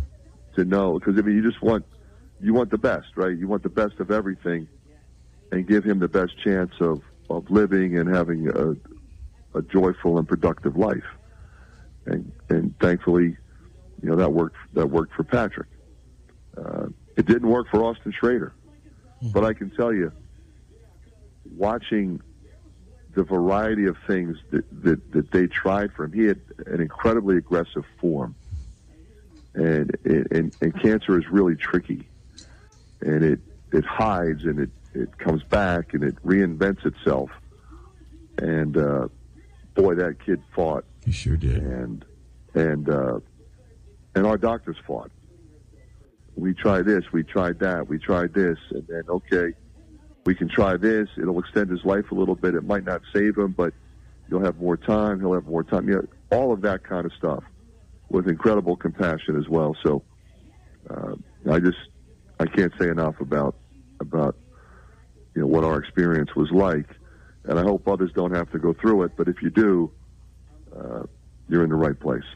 Well, the work that you and Margaret have done has been incredible, and when she was honored um, on the court last season, I mean, that's as emotional as I've seen. It was such a strong moment because you could tell how much it meant to her. And there wasn't a dry eye in the house. I mean, that was I mean that was a real powerful moment. The work you guys have done is incredible, and like some people have said, cancer picked the wrong people to mess with when it messed with the McCaffreys, and you've been fighting back. And Patrick, I look at Patrick; he stands as a symbol of hope. I mean, here he is playing Yes, Division One basketball. And Tom, do you got anything? Fran, we know you got to get going. We appreciate you coming on. And um, um, good luck uh, with this difficult stretch. It's going to be fun watching your team, but you know there's a lot more stuff in life than just basketball, and that's what we wanted to make sure we focused on today. Good luck, coach. Guys, can't thank you enough. Thanks for having me on, but more importantly, thanks for what you're doing for this fight, and uh, we'll talk soon. Okay, All right, Fran, thank you, thanks. Coach. Take care, guys. Yeah, I was thinking you had cancer. Don Patterson has talked about his. Yes, he's yeah. had cancer. I mean, Yeah. it's everywhere. I've had it twice. And I agree with Fran. I think it's going to be like AIDS. I think. I mean, AIDS now. You don't die of AIDS anymore, do you? You take medicine and you can live Yeah. it, right? Yeah. I think that will if be you the. catch, you still have to catch it kind of early. I mean, if you wait until. but there is medicine though that can Yeah. easily control it. Yeah. And I did read something where they think they're going to have a cure for AIDS in like ten years, but um, I could see a pill or something helping you with well, cancer. and, and probably that will be what happens because, okay, you can't uh, with cancer. There are so many different kinds of. No, you can stop it from spreading. I Yeah. think metastasizing is Yeah. what the goal is. I would imagine. Yeah, you may not rid it from your system. but You Yeah. can get it from attacking other organs and whatever. And no, Fran was right. Dick Vitale. I know he drives people crazy, but you're not going to find a man with a bigger heart than Dick Vitale. I mean, he. Well, you're not going to find any. I mean, to have a personality like that, it draws. And yeah, he drives people crazy, and they watch him. And they watch him, Yeah. diaper dandy, and all the stuff he Yeah. said over. Take the, a TO, baby! Yeah, but you know him and you watch him, and he, Yeah, he's yeah. genuine too. Yeah. What you he see is. is. what you. He is not a phony.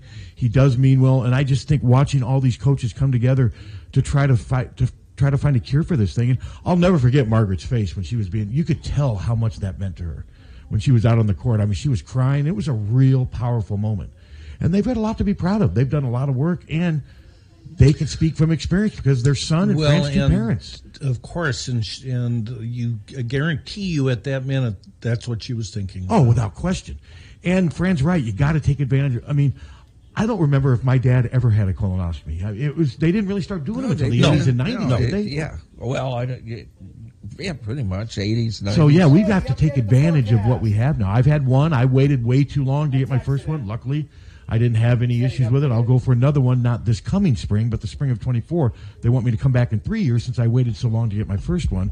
But it's preventative. I mean, preventative medicine. is a big- But sometimes you really do, and especially if you're 65 and older, you have to be your own advocate because the first thing, and no, you know, doctors are seeing a lot of people, and they're seeing them all the time. And the first And thing they they're sue gonna- some, probably cry wolf. they- and a lot of them do. And the first thing they told, well, they kept telling me, uh, and they did, uh, is it's your age. And it was Which is kind of a weak if- answer. I'm not, I know I'm using they- hindsight here. Well, but- yeah, and I'm, you know, if they would have told me at the beginning, probably wouldn't have had to do 44. I don't know. Maybe I would have. Well, it You was an know. hour. It was a year and a half later that you had to start treatment. If they had said at that point, Yeah. you know, let's check your PSA. Yeah, you well, you just got to be your own advocate, And you got to get your gotta- blood tested Yeah. once a year. Yeah, Just get your blood tested once a year. Yeah. That's But some- be your own advocate.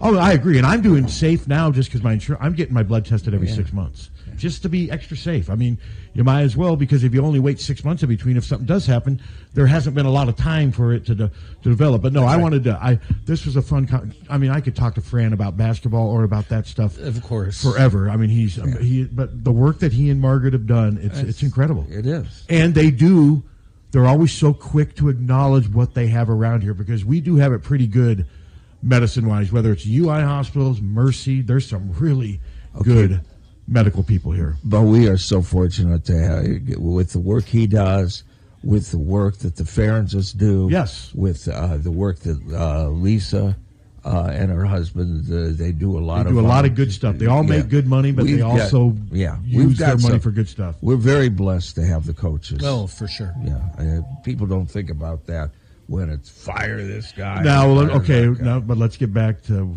what about the transfer portal? What about that transfer portal? Hunter, what do you think of the transfer portal? Hunter doesn't like the transfer portal. I like it when it's coming in and not when it's going out. Hello, Bocard. I agree with you. Well, that statement could be that statement I could be taken a lot of coming ways. In, but forget sure. the going out. yeah, yeah. What happened to our poor girls last night? No defense. That other team seemed to be faster, and no matter what they shot, they got it in. They were more athletic, and Iowa doesn't play very good defense when they're against teams that are more athletic. And they were shooting lights out. They were because they were wide it, open. 'cause- Yes, exactly. They were wide open. Yeah, they just got to get better on defense, and they got to get something from their bench. Yeah. Well, and then they were they were boxing out better, and they were when they missed the first time, they had two, three more chances. Yeah, because they jump higher and they move laterally quicker. Caitlin now, was what's great. that little number three? Wasn't she from Rutgers? Yes. Yes, Portal? she was good. Uh-huh. She was good. And I think they were okay with letting Caitlin shoot a lot of those. I, you know, give her her 50. We're going to win this game. Yeah. But in fairness to Caitlin, she had to because nobody else was playing well. Nobody else was hitting. She wasn't ball hogging. She was just doing to try, whatever she could to win the game. Monica didn't play well, but they got to get their defense. Their transition defense right now is just really struggling. Really bad. Yeah. Yeah. But I, I just didn't, I thought the first quarter went fine, but then Yep. North Carolina State seemed to pick up on what they needed to do. Yeah. They're a good and team. then they they went went for it. Good team, well coached from a good conference, and they're athletic. They Very have, They have everything that works against Iowa. Yes. Yeah. We we there's quite a bit we need to work on to get up there to be number four again. Yeah, that's, Yeah. that's- I just, I, think I you just worry about winning the next game. That Yeah, number four ranking probably maybe did more harm than good. Yeah, right I. now. As the rankings are out- just you know Well, it puts a target on your back. it does. No, it does. Because everybody says, okay, they think they're number four, we'll show them. Well, what's Iowa now? Tenth. Yeah, they were yeah. And Yes. I mean, North Carolina State's 12th or 13th. So, you know, those are two pretty evenly matched teams. They just played better and they're way more athletic. Now, do I think they beat Iowa 10 out of 10 times? No. No. No, but they are a way more athletic team than Iowa. they were able just to sneak around and and some of their shots I couldn't believe they just went in. That those little scoop ones they do underneath the basket. Yeah, no, they Yeah. were a good Yeah. team. That was a good team. It was- It was a good team that played well. Yes. And what do you think's going to happen when we play Iowa State? Men or women? Don't, well, both. They're both going to be really tough games. I mean, Iowa's got the home court advantage in both. I think that's going to be huge. I think the men have a better chance than the women. I do too. For some reason, Yeah. I think they both have a good chance. Don't get me wrong, but I think the men. I think the women face a taller. Well, path women, have, well, they have that. that She's center. really good. Stephanie Suarez. She's really good. They good. probably should have beaten North Carolina, but no, they didn't. I mean, they fell but, apart. uh, they were they were hit 17 points, and then all of a sudden they just Well, the other team's trying to win too. get the ball in. Yeah, and the other team's trying to win too. North Carolina played really well during that stretch, but with Ashley Joens and Stephanie Soares, Iowa State has two of the best players in the country. It's going to be a Yeah. tough, tough game. Fun game though. I'm looking forward to it. It's going to be a tough game. We're going to be yelling again, and hopefully this time it'll, Well, it'll Kate- help. Caitlin can't do it by herself. No, she can't No. score fifty percent of their points or more. They, No. they got. I mean, Caitlin needs to be somewhere between twenty and thirty in games.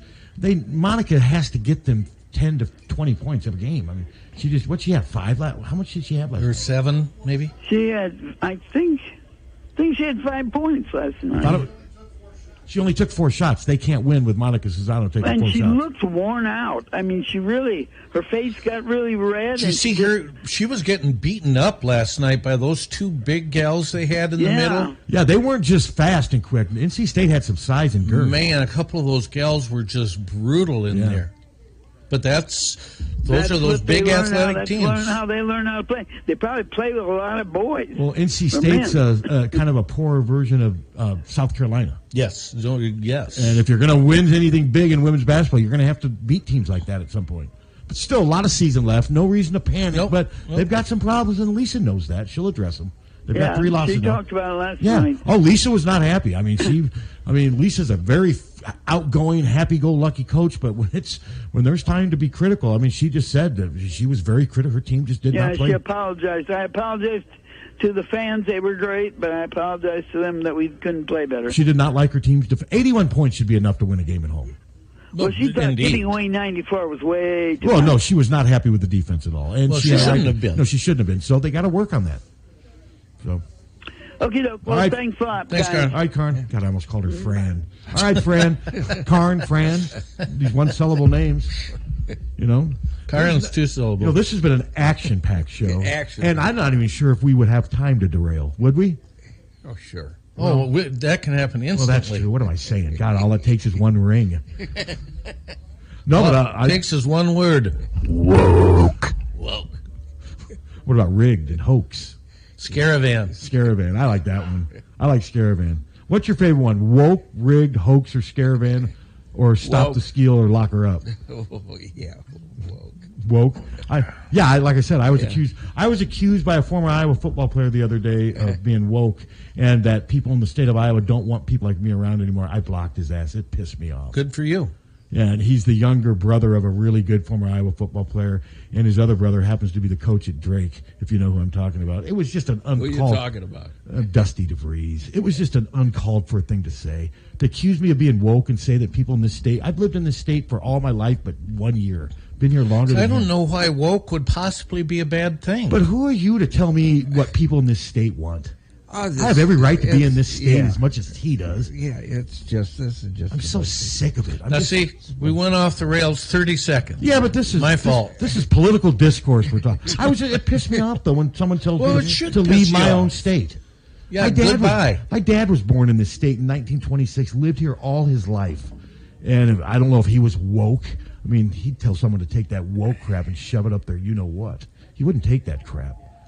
Okay, the governor and the a bunch of Republican governors are uh, uh, urging the president, you know, uh, to uh, uh, stop, uh, you know, forcing troops to be inoculated for COVID. You know, they shouldn't have to get the Mm. COVID shot. The problem with that is I'm a medicine guy on these arguments. I trust the medical people. Okay, but maybe the- that means I'm woke. Okay, if you're going to go in the service, number one, they inoculate for For about anything, which they for anything. should. But if you're going to go in the service, and you're going to have to go overseas, you're not going to get in the countries if you're not vaccinated. Which, uh, yeah, I don't. I mean, it's the, Hello? It just seems like a- the most It just seems like a weird hill to die on. I don't Yeah. get it. I just don't get it. I, it's it is odd, but I mean, they're talking. I mean, they, you can't go. You can- they can't go to any NATO nation. They can't go to the Afghanistan. Won't let them in. I don't know They what they're trying to uh, prove by not getting vaxxed. I don't get it. I just don't get what the end game is. It's just to show that you're not going to be so that you're stronger than the federal government. so you can't Yeah. let the federal government Yeah, run you're your a life. patriot that doesn't right. like the federal government. I mean, I, just, I trust the federal. go- I mean, I don't, want the federal government in my life all the time. But if they tell me that I should probably get a vaccination, I'll do it. I'd rather have them tell me to do that than what to do with my kids and my sex life.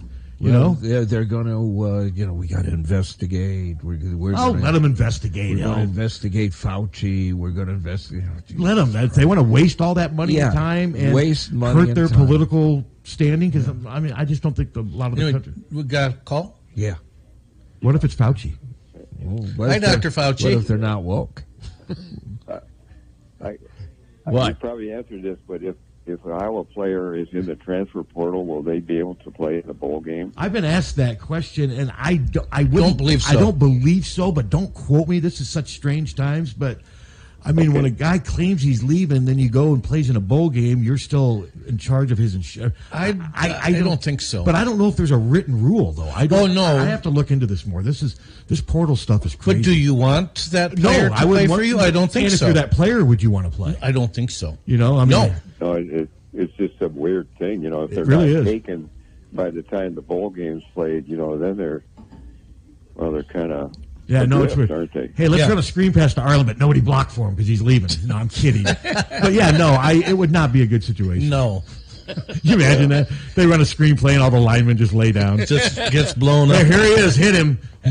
No, it's this is just weird times, and you can tell from talking to Fran, he doesn't like it, but he No. knows that there's no turning back. You No. got to figure out. And so far, I like the way Fran's done it. I do too. I think Rebraca has been a great addition to the basketball team. And he tried to get another big guy and He just tried, didn't get it he done. tried hard, but they couldn't NIL. They, they just couldn't compete NIL wise. Yeah. Oh, I, I'm a, a veteran and uh, about getting shots. And if you want a, a quick war story, but when I went in the service, they had these guns that could shoot two or three things at the same time. Yeah. They just hold it up against your arm and boom, you're done. And nobody questioned it, but you know, with all the controversy, the politics with this one, uh, it's it's just t- turned into really weird. It really So- has. I don't Yes. get it. I just don't get it. Well, it's weird. And again, if it- you're if you're going to go in the service and you're going to serve overseas at any country, they won't let you in. They won't No, let no, you in no, without yeah, the. I'm not arguing. Oh no, we know you're not arguing. No, No, it's common. No, yeah, you're we you're you think the same way we do. I mean, it just seems like a weird hill to die on. Something. Yeah. By God, I'm not going to let the federal government tell me what to do. what But is. I'm going to go in and be under the command of the federal government. Yeah, I, it's just weird. Yeah. Yeah, okay. Okay. All right, man. Thanks for appreciate your your, call. Thank Appreciate- you. and appreciate your service. Yeah. No, that's Yep. I, I just don't. I'm so tired of that stuff. The, I need some water. Let me get a drink and. Well, would now, you- do we have? Uh, do you have police? Reports? Are we reports? done? Are we done? Police reports, yeah. we can be done. We've done. We enough, can be haven't we? done. We've done enough. Guys, I don't have a third. Well, Suter was my third guest. Yes. I brought three guests here today. And I think two there's a of the- better. I think there's a better chance Fran's on our next show than Suter. And two of the three of the guests were fantastic. Yeah, and uh, two of the three of the guests uh, probably uh, uh, bank account is a little better than one of the guests Uh, this morning. yes, that is also true. yeah, but I don't think any of the three are hurting. well, I wouldn't say any of the probably three are wondering where their next meal or their next vacation is coming is- from. where Where is your next vacation? I don't what are you know. Thinking? What are you thinking though? What do you? I don't What's have. Ann we don't have anything scheduled. Tell Ann. I think It- you I'll, I'll tell you what the next go to one. Maine. You guys got to go to Maine. No, not a chance. That's not you guys No, because it's not warm weather in casinos. it's there's no no draw for me. Wow, really? And not I've had- much for Ann I've either. had people tell me they love their trips to Maine. Some of the best vacation they've ever had was to Maine. But that doesn't seem Ann like might your gig. enjoy it because of the seafood. She would like that aspect of, but, but it's Yeah, Ames uh, or Maine not does not of- seem your gig. Nah. You, you seem more of a Tahiti our guy. our next thing. If it comes to pass, would be to go to the Music City Bowl if the football team makes it. Okay. And if we have enough guys to field a team. How about Bermuda? we got to have enough. How about Bermuda? Would you ever go to Bermuda? Uh, That's, yes. where, I, that's where I want to go. Can That's you imagine if all the third stringers Bermuda's on my and, bucket list. and they win? I want to go to Bermuda. That's one place I've I've heard it's not an easy place though to go vacation. That you have to go through a lot of red tape. Uh, probably. But I would love to go to Bermuda. I've always been sort of intrigued by Bermuda. If you want to go, they will let you go. thousand miles. What east if you of- get lost? Why in the triangle? Yeah, the You know what I mean? I'd get lost in the Bermuda Square. Hello. Do Hello. you have a caller? Yeah. Don Driscoll's on the seafood diet. Everything she sees, she eats. Uh, I knew where it was going with that. That's up Yeah. to you, Suter. Yeah. yeah, no. Wow. Yeah. Suter's even raising the bar. Nah, no. Fake Ackerman's clearly. I mean, if he he may have to hit the portal to go somewhere to get a Yeah, rim we shot. Need- We need callers from the portal. Is, is there one? There That's your job be. to research I it. mean, that should be you, There Steve. should be some callers we can get from the portal. Go back to some of the callers from the past would help. Maybe you know they've Paul Lynn. Paul Lynn He would be made me- great. Paul Lynn made me laugh. I can't remember who he was, but he made me laugh. Where'd he go? Was he one of those guys that wanted money? No. there's only one guy that wanted money. That was the Indian bill collector. and I really didn't handle it well. Oh, gee, No. imagine that. Stunning. But IBC was a good character, though. Yeah, I, you know, I've apologized.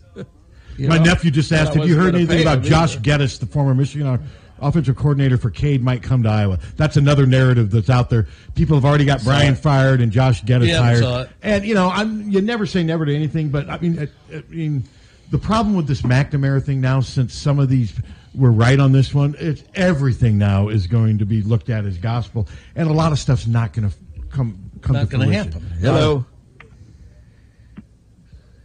Hello. Yeah. Um, good morning. Uh, Good morning.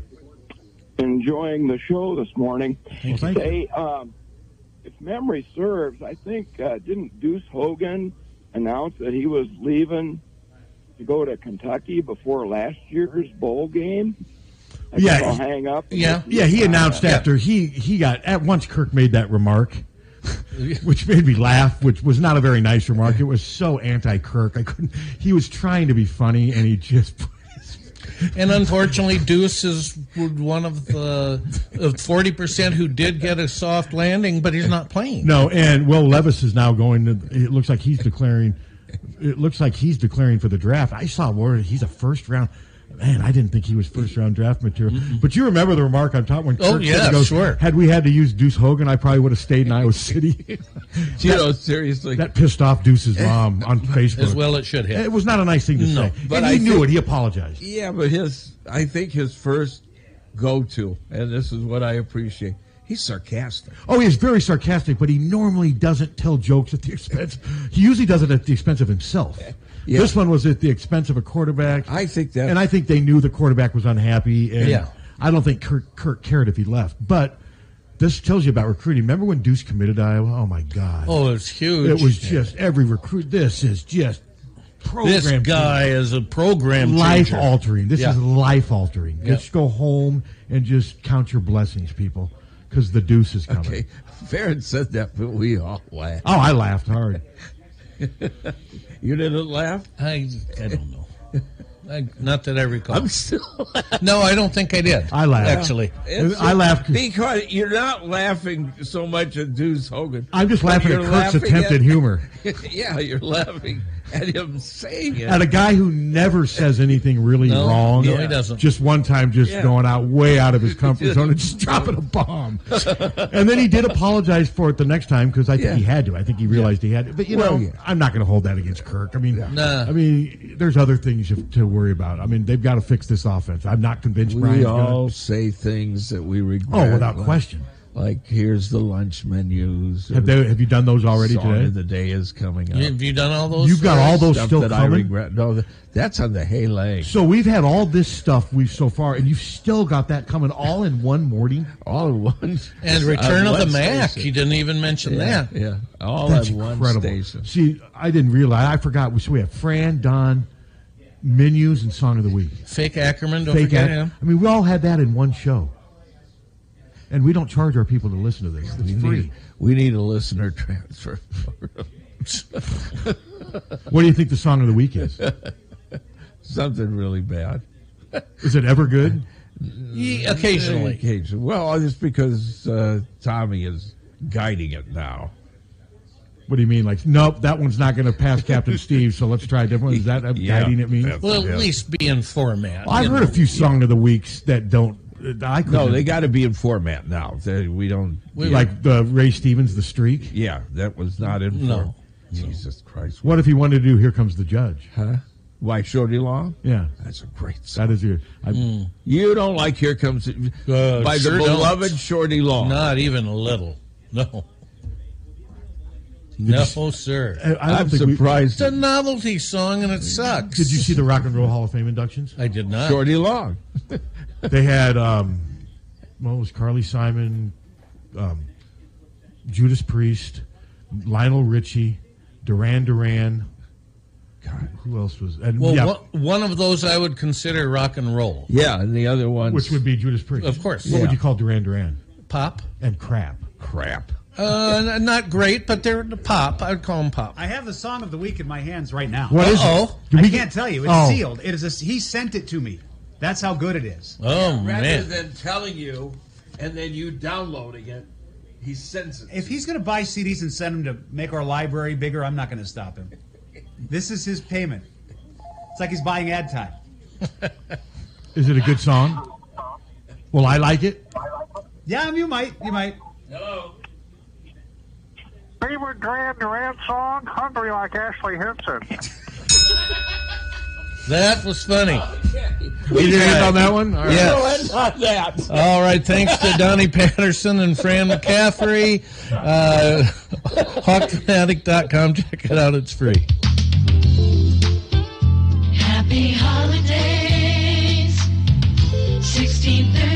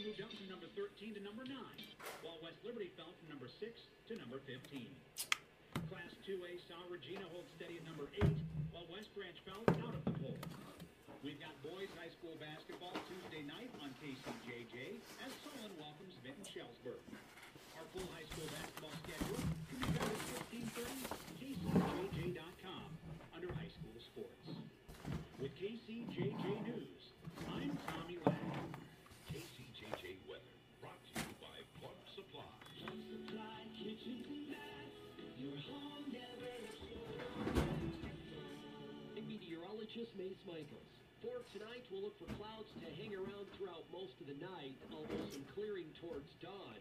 A low in the upper teens. Blustery, though, with a wind advisory in effect. We'll see gusts 40 to 45 miles an hour.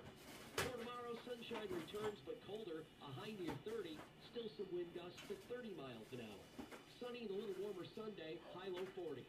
That's your KCJJ forecast. Currently 54 degrees. Sounds good. illness and injury every day, you want to get your patients back on their feet quickly. I'm Stacy Green, the administrator at Bounce Back Facility at Windmill Manor. I welcome you to come tour Bounce Back with me. The Bounce Back Facility is one of the area's most complete rehabilitation centers with state-of-the-art equipment. An award-winning staff directed by Dr. Stan Matthew, Bounce Back really does have the tools for all therapy. Give your patients the best rehab possible. The Bounce Back programs of Windmill Manor of Florida. Online at windmillmanor.com.